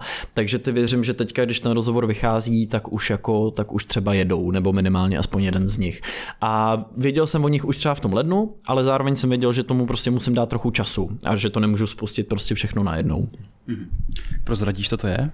No, k, takhle, to je důležitý, že já jako mám jako rámcovou představu, ale co z toho vyleze, to je ještě otázka, jo? že já původně jsem si říkal, tak budou to nějaký podcast, nějaký rozhovory. Pak jsem to trochu přeměnil, protože jsem v zahraničí viděl vlastně strašně zajímavý formát, kdy to jako vlastně video o nějakém tématu, ale s nějakým hostem. Zjistil jsem ale, že je strašně těžký takovýhle video prostě vyrobit, že to je prostě neúnosný ve dvou lidech, že by na to musel být nějaký mnohem větší tým, což zase není něco, co si můžu dovolit udělat teďka. Takže já to postupně tak koriguju tu vizi a tu představu a dávám tomu i ten čas, aby to jako mohlo uzrát a pak v ten pravý čas, kdy to opravdu uzraje, kdy já cítím uh, a, a ta, ta moje vize je přesně taková, že teď je ten moment, tak to prostě spustím. No.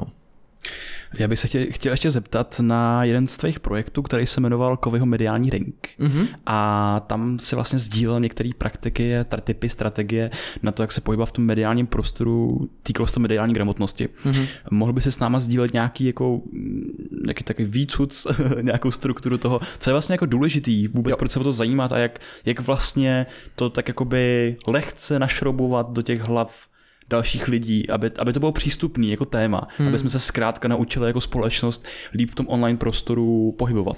Já bych to nejdřív uvedl, že to byl projekt s jedním světem na školách a co mě na něm bavilo, bylo to, že k němu vznikly i různí jako pracovní listy, prostě, který můžou využít prostě pedagogický pracovníci třeba a ty videa jsou spíš jenom jakoby doplněk toho celého projektu, který to jako trochu zatraktivní, tu látku, třeba té mediální gramotnosti. Úplný základy, jako vědět prostě na jakém médiu já ten článek čtu, kdo to médium médium prostě jako kdo za ním stojí, jestli třeba tam není nějaký bias na jednu nebo druhou stranu kvůli vlastníkovi, který, nevím, prostě má za sebou nějaký určitý druh biznesu, takže ten asi nebude úplně kritizovaný v tom médiu. Nebo zprávy o něm budou možná trochu zkreslený. Potom, jestli je pod tím článkem někdo podepsaný, jestli prostě nějaký novinář, kterýmu můžeme napsat e-mail a vyjádřit nějaký nesouhlas nebo požádat o nějakou korekci, jestli jsou uvedený transparentně zdroje, když prostě je tam zmiňovaný třeba nějaký procenta nebo jako faktický údaj, jestli je tam proklikávatelný prostě do nějakého původního zdroje, nebo jestli prostě jenom máme slepě věřit tomu autorovi toho článku. Uh, těch věcí tam bylo víc, no, jako vlastně kdo má být ten, pro koho je to vlastně psaný, pro koho je to médium dělaný, aby jsme měli třeba trochu představu, že uh, je to možná napsaný tímhle stylem, protože je to třeba pro mladší publikum.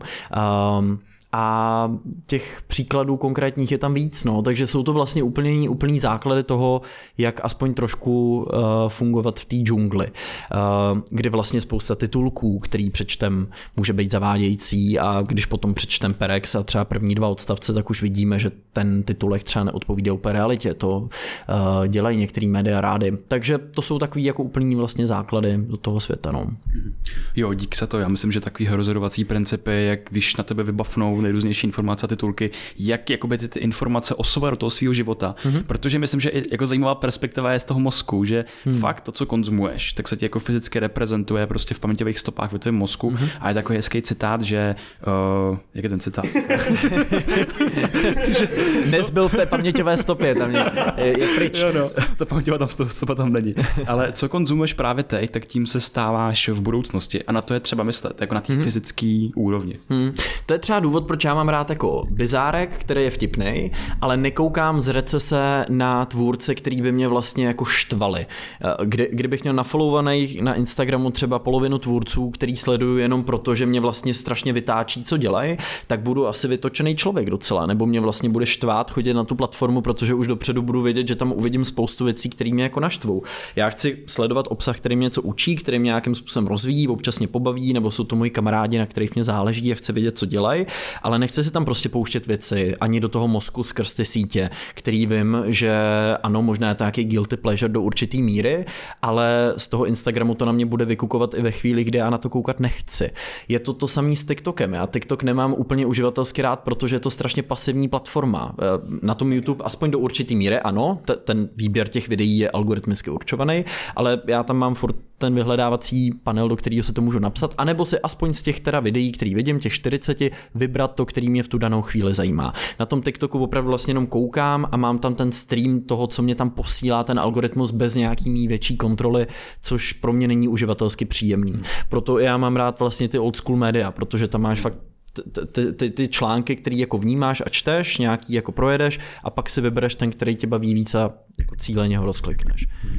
Jo, tyjo, tohle mám takový uvědomění, že vlastně, wow, to je hustý, ta pasivita, že to je takový jako ten zase, to nějaký jakoby uh, blueprint dnešní doby, mm-hmm. že ty, ty, ty, ty média jdou jakoby tím směrem, mm-hmm. že vlastně OK, tak co mám dělat, mám chviličku volného času, chci se nějakým způsobem zabavit, a už tam, už tam nemáš tu náročnou práci, že si musíš dát s tím kurátorstvím těch informací. Na tom Twitteru musíš těm lidem aspoň dát ten follow, mm-hmm. že jo, mhm. když na tom TikToku, mm-hmm. tak vůbec nic, tam ti to mm-hmm. předhazuje, mm-hmm. jak na tom podnose a vlastně jakoby je, a to, to, to tvrdý uvědomění, toho, který si rozebral v tom svém videu o algoritmech, že vlastně hmm. někdo jiný formuje ten mozek za tebe. A ten paradox toho, že my jsme přestali sledovat televizi, protože byla lineární a protože nám pasivně šoupala obsah, který nás většinou nezajímá, ale my jsme prostě museli čekat půl hodiny, než skončí tenhle debilní pořad, aby začal něco, co nás vůbec zajímá.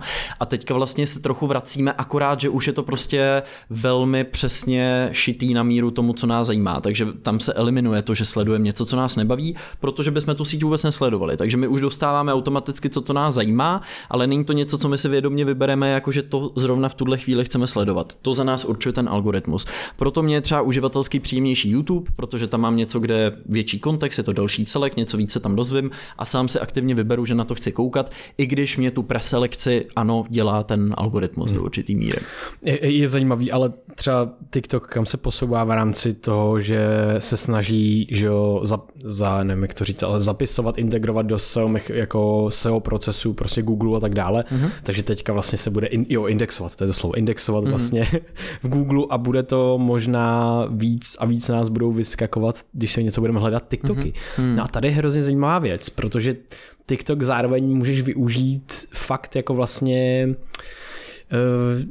vlastně vytvořit si tam ten proces toho, že najdeš si nějaký téma mm-hmm. a teďka ten filtr je zcela jako jasný, počet mm-hmm. jako lajků a schlínutí. Ten TikTok je jako nekompromisní v tom, co toho uživatele, uživatele neosloví, tak mm-hmm. prostě to pošle do háje to video, ale mm-hmm. zase tam může úplně neznámého tvůrce a může to být prostě, já nevím, může to být vědec, může to být psycholog, může to být psychoterapeut, může to být kdokoliv a najednou, wow, já tady mám víc tohohle člověka minuty, 15 sekund nebo 3 minut těch jako nejzajímavějších třeba principů, co on se naučil v životě. Že vlastně mm-hmm. mám pocit, že se dostaneme do, a lidi už to jako vytvářejí ty procesy a systémy pro to, aby i tam se pohybovali ekologičtěji. Mm-hmm. Takže vlastně využít to nejlepší, co máme a tím, že ten TikTok láká vlastně spoustu těch lidí, a ty lidi tam jsou hustý a dělají fakt mega hustý vzdělávací content, mm-hmm. tak jako jo, využiju YouTube, využiju tamhle to, ale OK, co když chci nějaký výcud prostě v, té, v tématu uh, psychologie, něco takového. A tam jsou fakt dobré věci. Takže mm. myslím, že se zase posune a že jenom jako zamyslet se nad tím, OK,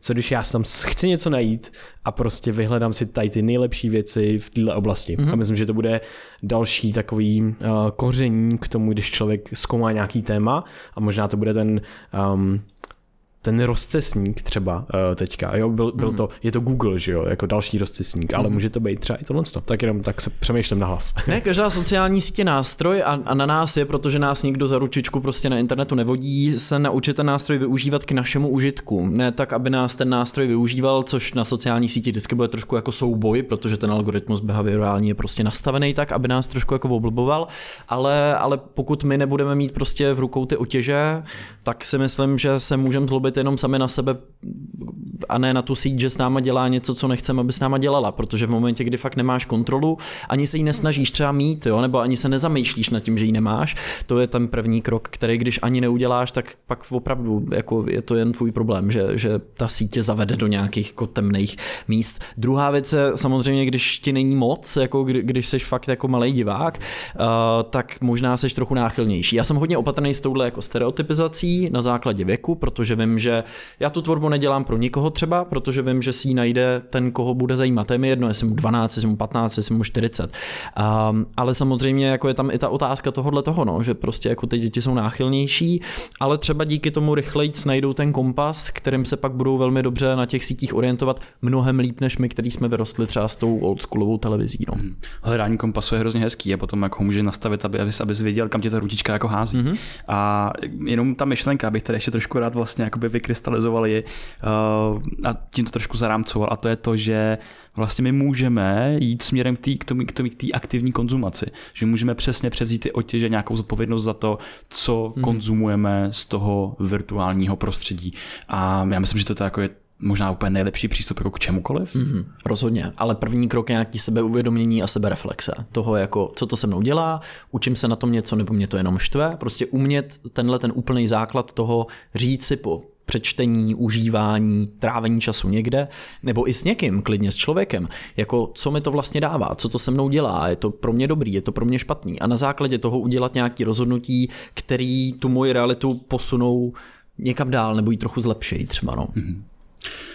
Změním téma. Mm-hmm. A chtěl bych se tě zeptat na jednu docela, nebo ne docela, to je hrozně hustá věc, jako to se stalo. Mm-hmm. A to je Dalai Lama. Mm-hmm. Dáš mi na ně číslo?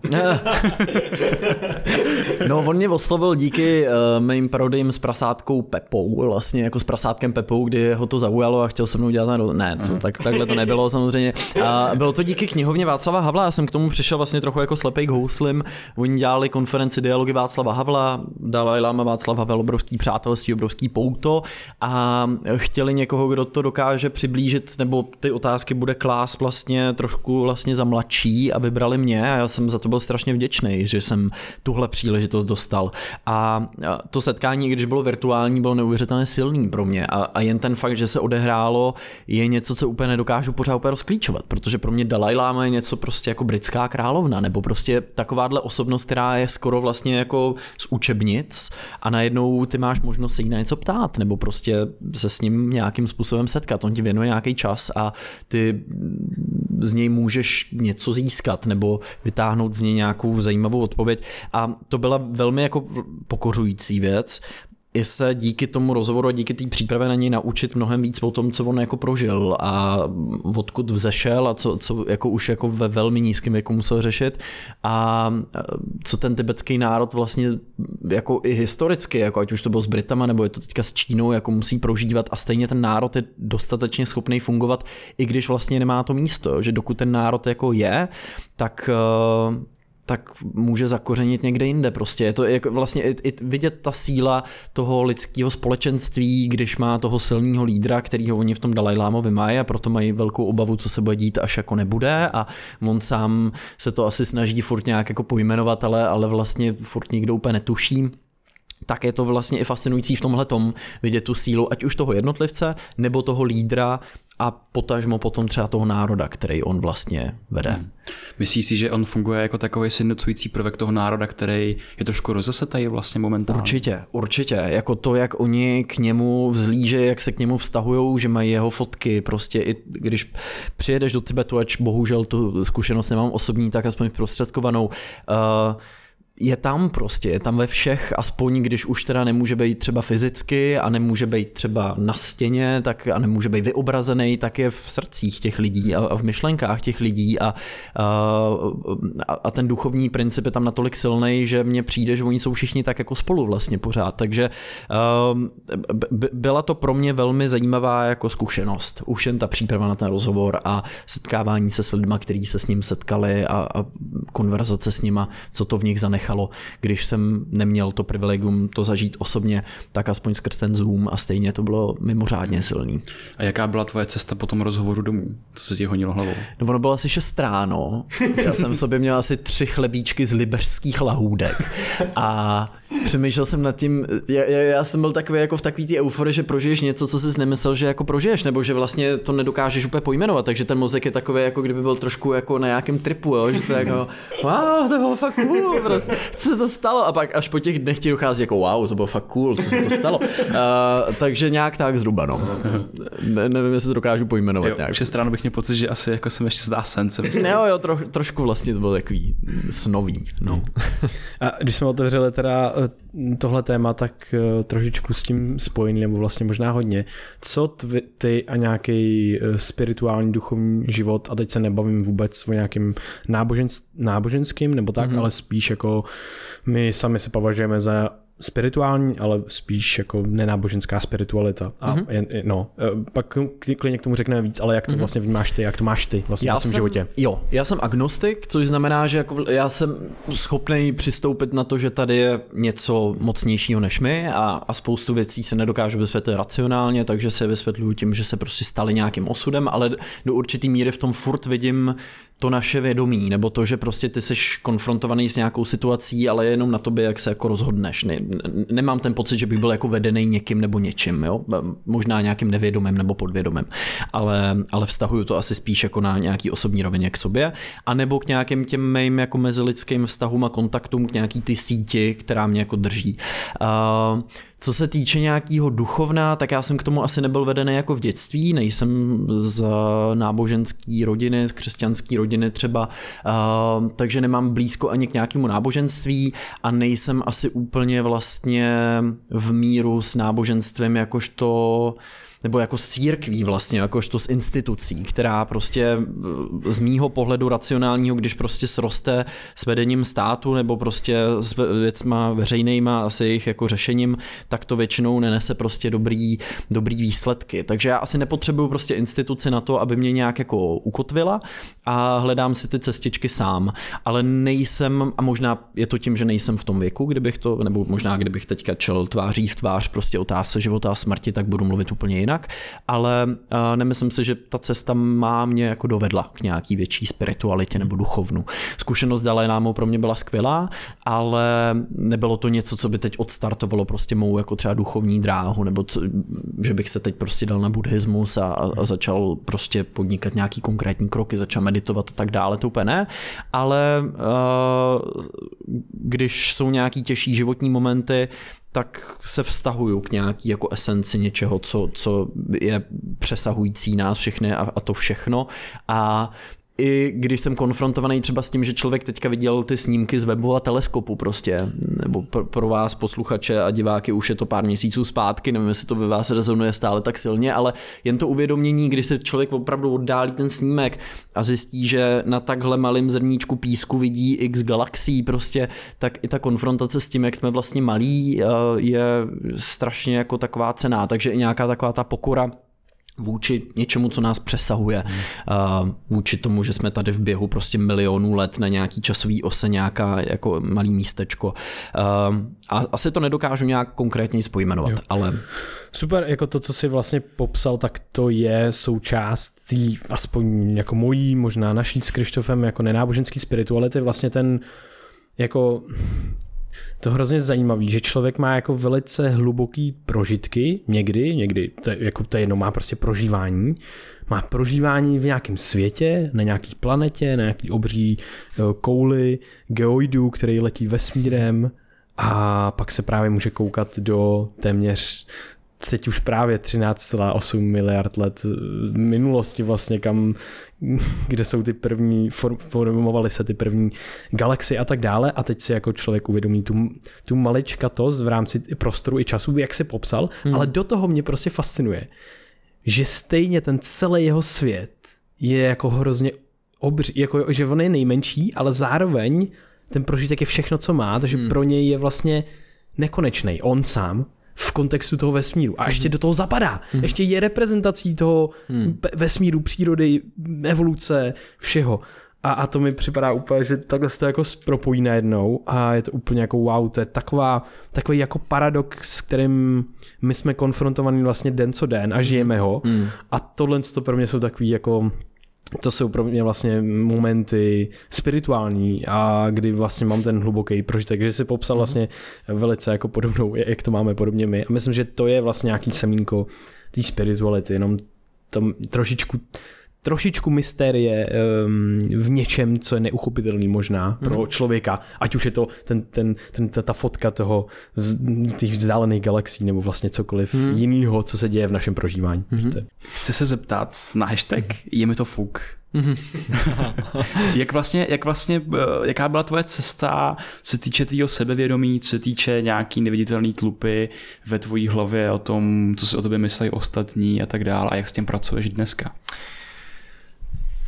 No ono to bude souviset s věkem a asi i s těma létama, který tu danou věc dělám. Jo, že vlastně mám pocit, že s každým dalším rokem teďka, a říkal jsem to ve 16. všeho chuti a v červenci, že je mi čím dál tím víc a víc jedno prostě, co si o mých rozhodnutích nebo o tom, co dělám, jak vypadám, prostě co publikuju, myslejí ostatní lidi a že mnohem víc teďka vlastně trošku sobecky upřednostňuju to, že mám v tu chvíli náladu to udělat, protože prostě je to ta moje intuice, která mě zrovna v tu chvíli říká, jo, tak proč to prostě neskusit. A nebo jenom něco v mý hlavě, co mě do, do té doby blokovalo, ale ten důvod pro ten blog bylo jenom to, co si o tom někdo jiný jako pomyslí. Takže uh, já jsem to pojmenoval jako takový hezký motiv roku 2022 pro mě, že se učím teďka dělat ty věci, které by pro mě ještě před pár lety byly nemyslitelné, um, i když jsou to úplný třeba banality ve stylu, jako nabarvím si nechty, prostě i když jsem kluk, jako jo, že vlastně tady nějaká sociální norma, kterou najednou porušuješ, takže se cítíš trošku jako, jako wow, to je cool, ale zároveň, když to je že úplně stupidní, tak prostě barvička nechtů najednou tady někoho jako rozlítí, protože to není dostatečně jako maskulinní, nebo tak, že vlastně to jsou takový jako vtipný momenty, nebo nějaká konfrontace té reality, ve které žijem, nebo těch norem, které jsou nějak nastavený, nebo možná i něčeho, co si jenom nastavíme v té hlavě, protože si myslíme, možná i milně, že to někoho bude jako štvát, nebo že to bude někomu vadit. A tam jsem se, k tomuhle jsem se vlastně dostal skrz téma cringe nebo trapnost, což je vlastně paradoxně banálně znějící téma, u kterého se ale často zmiňuje to, že my jsme ten hlavní protagonista, my se strašně moc řešíme, strašně moc se vnímáme a máme pocit, že všichni kolem nás to dělají stejně. Že jediný, co dělají lidi kolem nás, je to, že nás pozorují, sledují a všímají si, jestli nám tady trčí řasa, nebo jestli prostě na zubu máme kus máku, nebo já nevím co. A přitom si to ty lidi ani nevšimnou, jo? ale my prostě víme, že máme tady trochu křivej nos a tady možná nějaký špíček někde a uh, tohle je vlastně fascinující sledovat nebo řešit, jo? že vlastně ten náš mozek do, do, do jaký míry my jsme schopní vůbec jako věrně uh, vstřebat to, jak na nás nahlíží někdo druhý. Jo? A, a možná je opravdu tou cestou jako to tolik neřešit a, a občas prostě dělat věci, který člověk má v tu chvíli pocit, že, že chce udělat a je mu to hashtag tak trochu fuk. Tohle je úplně boží, protože já si myslím, že nenormalita je jako hrozně užitečný koncept, s kterým můžeme pracovat. Protože jakoby jedna, jedna věc z té mince je, že normalita je nějaký jako víceméně vykonstruovaný pojem, který neexistuje, protože když se podíváš jako do každého, hmm. jako do takové knihy, tak tam najdeš úplně jiný příběh a úplně hmm. jako jiný zákoutí a, a nenormality, který, který prostě nezařadíš do nějakého toho jako obecního, obecního průměru. A zároveň, když vlastně uděláš něco takhle nekomfortního možná, něco, co je trošičku mimo, co si myslíš ty minimálně ve své hlavě, že by mohlo zbudit tu pozornost, mohlo by to zbudit ty, ty hlasy v tvojí hlavě, co se o tebe, to štěbetání, co se mm. o tebe teda jako myslí ty ostatní. Tak vlastně a to, jak k tomu přistupuji jako k takovému tréninku, mm. který ti umožňuje být tou jednou nohou mimo, mimo tu linii, mimo, mm. mimo, ten, mimo tu řadu, která se stojí prostě nějakou frontu na nějaký jako daný téma, na nějakou tu normu. A potom ale ono to má daleko důležitější přesah, protože potom se může stát, stát. Ne, nikdy nevíme, co se může stát s tou společností, s uspořádáním našeho systému mm-hmm. a kdy se to může vymknout z rukou. A najednou mm bude třeba důležitější než kdy jindy tou jednou snohou stát mimo tu řadu. A ono to zní úplně jakoby stupidně, když to tady řeknu, jo, ale že přesně jako když se jakoby nalakuješ ty nechty a seš kluk, nebo náš kamarád Bolek Krouš dělá to, že se nakreslí černou tečku mezi oči, mm-hmm. na čelo a prostě den s tím chodí jako po městě a pracuje s tím pocitem, že se na ně ostatní jako dívá, že o soudě a tak dál. Že vlastně každá z těch, těch jako zdánlivě stupidních věcí, tak mm. může, nikdy nevíš, kdy ti to v tom mozku přehodí tu výhybku, která se ti někdy v budoucnu bude hodit. Mm? A nebo i nabourávat ten stereotyp, nějakou normalitu, prostě nějak ten svůj život třeba pro kreativitu je strašně důležitý. Hmm. Pro mě, jako já jsem vlastně až při covidu zjistil, jak důležitý pro mě bylo třeba cestování, měnit prostředí, poznávat nové kultury, nový prostě názory, pohledy na svět skrz úplně jiný jako zázemí nebo úplně jiný kořeny v jiný zemi, v jiný kultuře. Protože to mě dodávalo neuvěřitelně moc podnětů, se kterými ten mozek potom mohl pracovat, který viděl poprvé v životě. Prostě kluk z Pardubice najednou prostě na druhé straně světa a teď všímá si toho, že na něj všichni koukají nějak, protože má barvu kůže, najednou prožívá naopak to, co mohli, mohli prožívat jako menšiny v jeho rodném městě. A to, to je všechno strašně obohacující a pro ten mozek je to, mně přijde taková jako dobrá výživa, která potom může rozproudit a je to všechno na určitý roli nevědomí, že jo, která my, my, my si to asi zpětně jako nedohledáme, že, že to je kvůli tomu, ale při tom covidu mě to došlo, že prostě tohleto měnění prostředí, střetávání se s jinýma pohledama na svět je pro mě jako, jakožto jedince vlastně hrozně vitální a důležitý a že mě to hrozně chybí.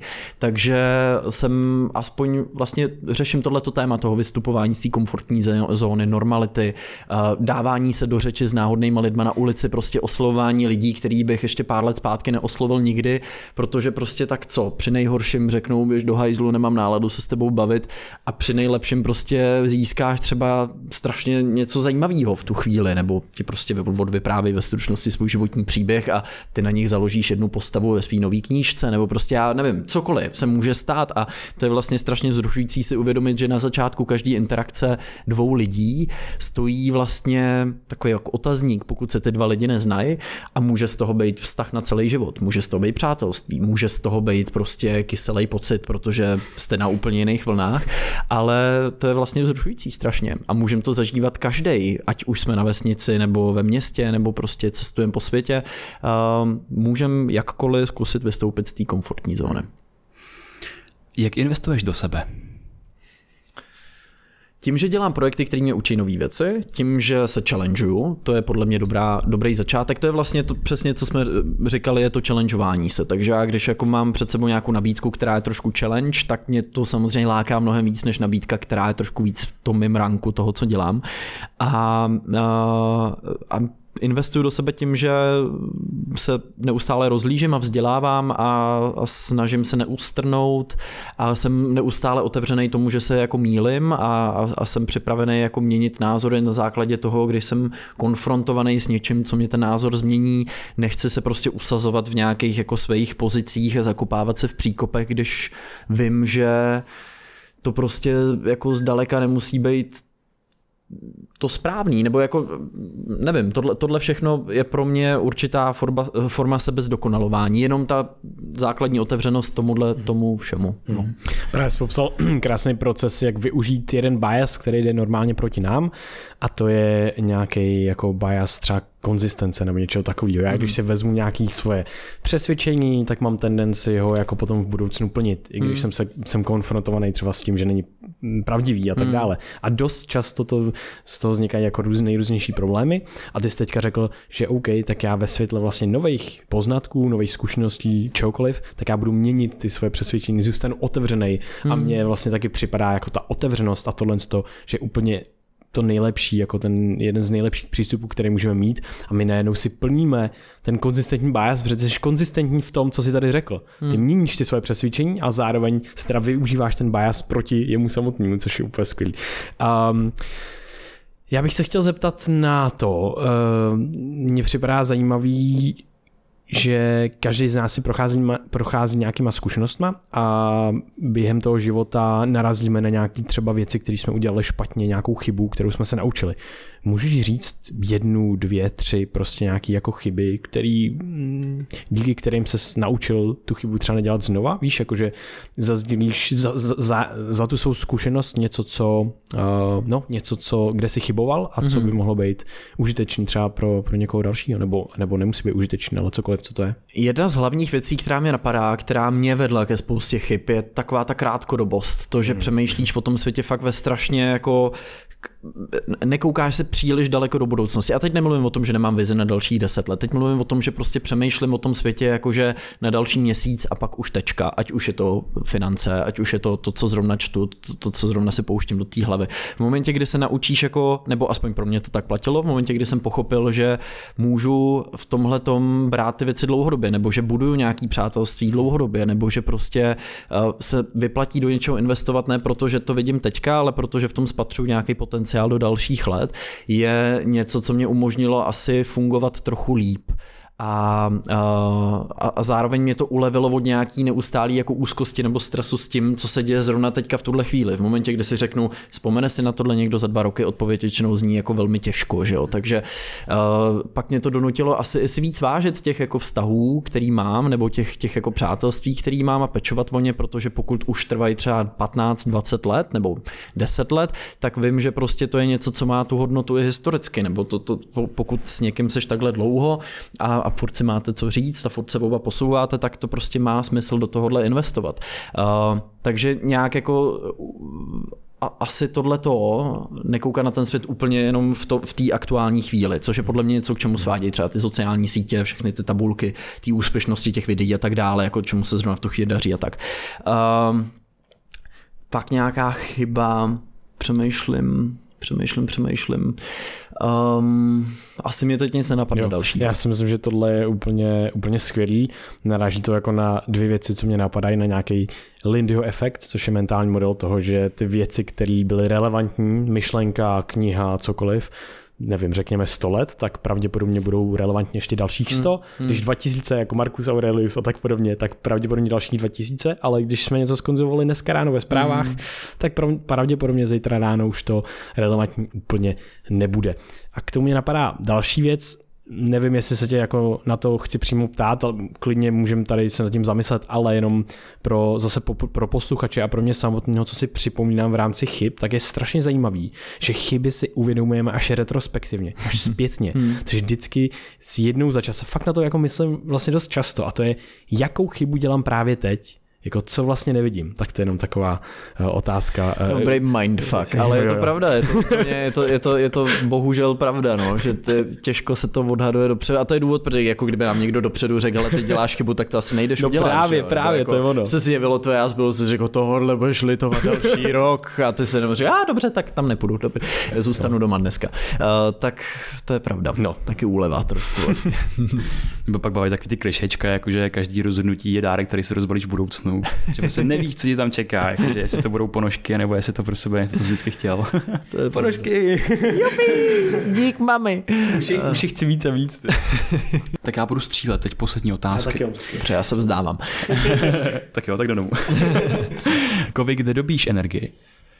V přírodě s přáteli. Hodně zmiňuji přátelství v tomhle rozboru. Já se cítím fakt jak na nějaký terapii. Teď vychází úplně jako vyklidněný teďka na kafíčko po, po našem rozhovoru. Uh, takže no a, a asi mimo vlastně paradoxně ten online svět. Že mně přijde, že je důležitý zůstat nohama na zemi, protože tu naši realitu formuje to, kde trávíme ten čas a kolik hodin. A pokud každý den strávíme 8 hodin na Instagramu, tak asi bude mít velmi pravděpodobně dojem, že to je jediná realita světa.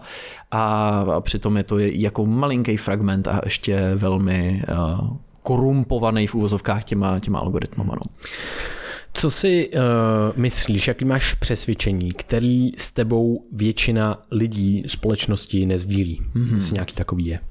Nevím, jestli většina společnosti, ale moje přesvědčení je takový, že bychom měli dávat prostor i těm názorům, se kterými nesouhlasíme. Právě proto, že můžeme zjistit, že to možná jsou názory, nebo jako minimálně se doptávat a zjišťovat, na jakých základech tyhle názory stojí. V momentě, kdy nám ten člověk řekne, no proto, jestli to myslím, tak asi víme, že dobře, tak tady nebude dlouhá debata. Ale v momentě, kdy nám někdo bude schopný s náma o té věci argumentovat, vysvětlovat, proč zastává takovouhle pozici, tak je to přesně to, co je podle mě pro společnost a vzájemný soužití strašně vitální a co musíme dělat a co na těch těch sociálních sítích nejsme schopní příliš dělat, protože to není prostředí, který by bylo nakloněný konstruktivním výměnám názorům, ale spíš jako nějakým dogmatickým jako soudům jedné a druhé strany a nějaký zákupový válce. Takže uh, jedno z těchto přesvědčení je, že má smysl se bavit i se s lidma, se kterými zásadně nesouhlasíme nebo se kterými nesouhlasíme, nebo který v našich očích se dopouštějí nějaký diskriminace nebo hate speech, uh, protože pokud jsou to otevřený lidi, pokud fakt nejsou zabednění ignoranti, kteří nejsou připravení se o tom s náma bavit, tak je tam prostor pro to jim prezentovat ten náš pohled na svět a třeba z nich udělat trošku menší ignoranty v našich očích a v našem vnímání. A to může působit i naopak třeba. Někdo se bude bavit s náma my díky tomu budeme trochu otevřenější na konci té debaty. Takže uh, asi tohleto. Co v tobě momentálně vzbouzí zájem? Zájem ve mně momentálně, eh, jak jsem eh, předestřel, tak Primitive Life a podvod eh, v tomhle to, to, z nějakého důvodu to bylo video, který jsem dneska zlínul, takže to, to ve mně vzbudilo velký zájem, ale obecně, když jsme v Brain VR, tak musím zmínit mozek, prostě mě strašně baví, že máme v hlavě něco, o čem skoro nic pořád nevíme a, a, a pořád to zjišťujeme a s každým dalším zjištěním je to víc a víc fascinující. Super. To sdílíme. To, to moc sdílíme, to sdílíme. Uh, co je Jaký máš právě teď smysl ve tvém životě? Co vnímáš jako smysl ve tvém životě? Jestli nějaký je? Láska. Láska. To je krásný. Uh, máš ještě něco, Krištofe? Nebo můžu... ta láska. Tak jo. uh, Protože já jsem poslouchal nějaký rozhovor, kde jsi o tom hrozně hezky mluvil. Jakože, no, co, co, co pro tebe znamená vlastně láska?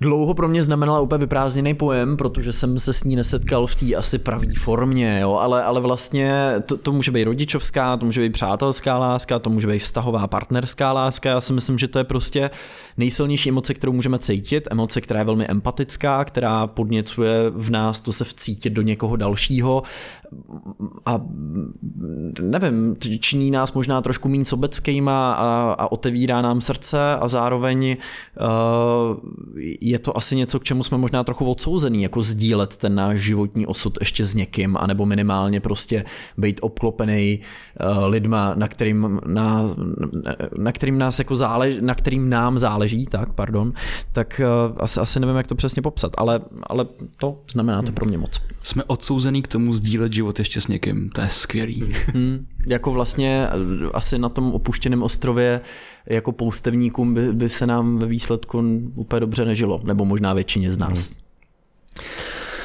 Tak jo, to jo, to je fakt eh, krásný závěr rozhovoru. Myslím si, že láska je důležitá, ať to pro kohokoliv znamená cokoliv. Myslím si, že to je eh, těžko vlastně definovatelná věc, ale je to přesně ta spoluúčastnická věc na, týhle, na tomhle světě, na této planetě, Um, a vlastně jako v tom našem prožívání, že jo, když něco jako cítíme, není to úplně uchopitelný a můžeme tomu tak třeba říct. Kovi, uh, moc díky za to, že jsi přijal pozvání, uh, já si pamatuju tamhle, koukám na faktomluvu, a, a od Hance Rozlinka a pamatuju si, že jsem tě tam oslovil uh, poprvé, protože jsme tam byli všichni tři vlastně na té přednášce. A tak jsem rád, že jsme si s tebou konečně popovídali, bylo to moc příjemný. A, a vlastně jsem chtěl říct, co, co, co, mi, co to ve mně jako probouzí vůbec interakce s tebou a vnímání tebe skrz nejrůznější věci, tak, je, tak jsem hrozně jako vděčný za to, co děláš. Fakt moc díky za to, jak ovlivňuješ nejrůznější uh, sféry, ať už jako věkový, sociální a tak dále, protože ty seš vlastně jako podle mě dost unikátní v tom, a, a, a to je neuvěřitelné, ty dokážeš oslovit vlastně jako všechny jako mám pocit, že fakt jako všechny, že mě může konzumovat prostě jako fakt eh, sedmiletý klučina, který si může kouknout na to i třeba tvůj starší content, to je jedno, ale potom prostě kouká na tebe moje máma prostě, jakoby klidně, klidně nevím, jestli babička něco viděla, myslím, že taky, jako nějaký ty parody a takhle. To je prostě neskutečný, jak dokážeš stmilit a, a dokážeš jakoby třeba stmilit ro, jako rodinu v tomhle smyslu, víš, jakože tak se koukneme prostě na Kovyho a my jsme to třeba jako dělali někdy jako dřív, takže to je prostě pro mě úplně neuvěřitelný a takže takový fakt jako hustý. Uh, takže moc díky, že tohle co děláš a Um, no a tak. To mě hrozně těší, tak já jsem červena tady za roh a, a, a děkuji, že jste mě pozvali, moc si toho vážím. Jo, super a ještě jsme ti chtěli tady přinést dárek, uh. protože na, na konci plagujeme vždycky naše věci, jak nás chtějí lidi podpořit no, jasně. a my takhle podporujeme i naše hosty, takže tady máš od nás naše doplňky stravy Brain VR Mind a Cordyceps na myšlení, paměť, soustředění a tak na takový srandy najdete na webu uplife.cz a na vybrané produkty tam je sleva s kódem B2TVA 10%, tak si můžeš užít, můžeš používat Mind jenom aby zvěděl mm-hmm. po nějaký psychi, náročnější psychický jako aktivitě, mm-hmm. nebo, nebo i před, a nebo když by se učil nějaký nový skill fyzický, tak to taky vlastně pomůže s tím učením mm-hmm. dlouhodobě a i krátkodobí věci tam jsou nějaký látky. Takže to je tohle a znova moc děkujeme za rozhovor a kdybyste nás chtěli podpořit, tak nás můžete sdílet, eh, můžete sdílet ten rozhovor a určitě jděte na Kovyho kanál, kdy teďka si říkal, že zase tvoříš video týdně, což teda hodně štěstí, protože si myslím, že to je extrémně náročný, a, takže budu hezky pozorovat, jak to, jak to, jak to pokračuje, pokračuje dál. Děkuju, děkuju. Moc díky, mě se krásně. Já se jdu lupnout mind. yes. Psychické zátěže. ne, děkuji moc, ahoj. Ahoj. Brain VR. Brain VR. Ahoj, tady ještě jednou Vojta, díky moc, že jsi se doposlouchal, doposlouchala až sem. A možná máš chuť na něco dalšího, tak si dej náš krátký druhý podcast Red Pill. Teď je venku 47. díl o tom, jak najít klid a mír, což se asi nejednomu z vás bude hodit. No a pokud chceš nálož informací v dlouhém díle, tak doporučuji díl 142. o evoluční psychologii, vztazích, attachmentu, partnerském trhu. Je to druhý nejoblíbenější díl vůbec, tak si myslím, že se ti bude líbit. No a měj se krásně, nezapomeň nám tam, kde posloucháš podcasty, hodit hodnocení, moc nám to pomůže, moc si to vážíme za veškerou podporu. Mějte se krásně, hezký den, ahoj.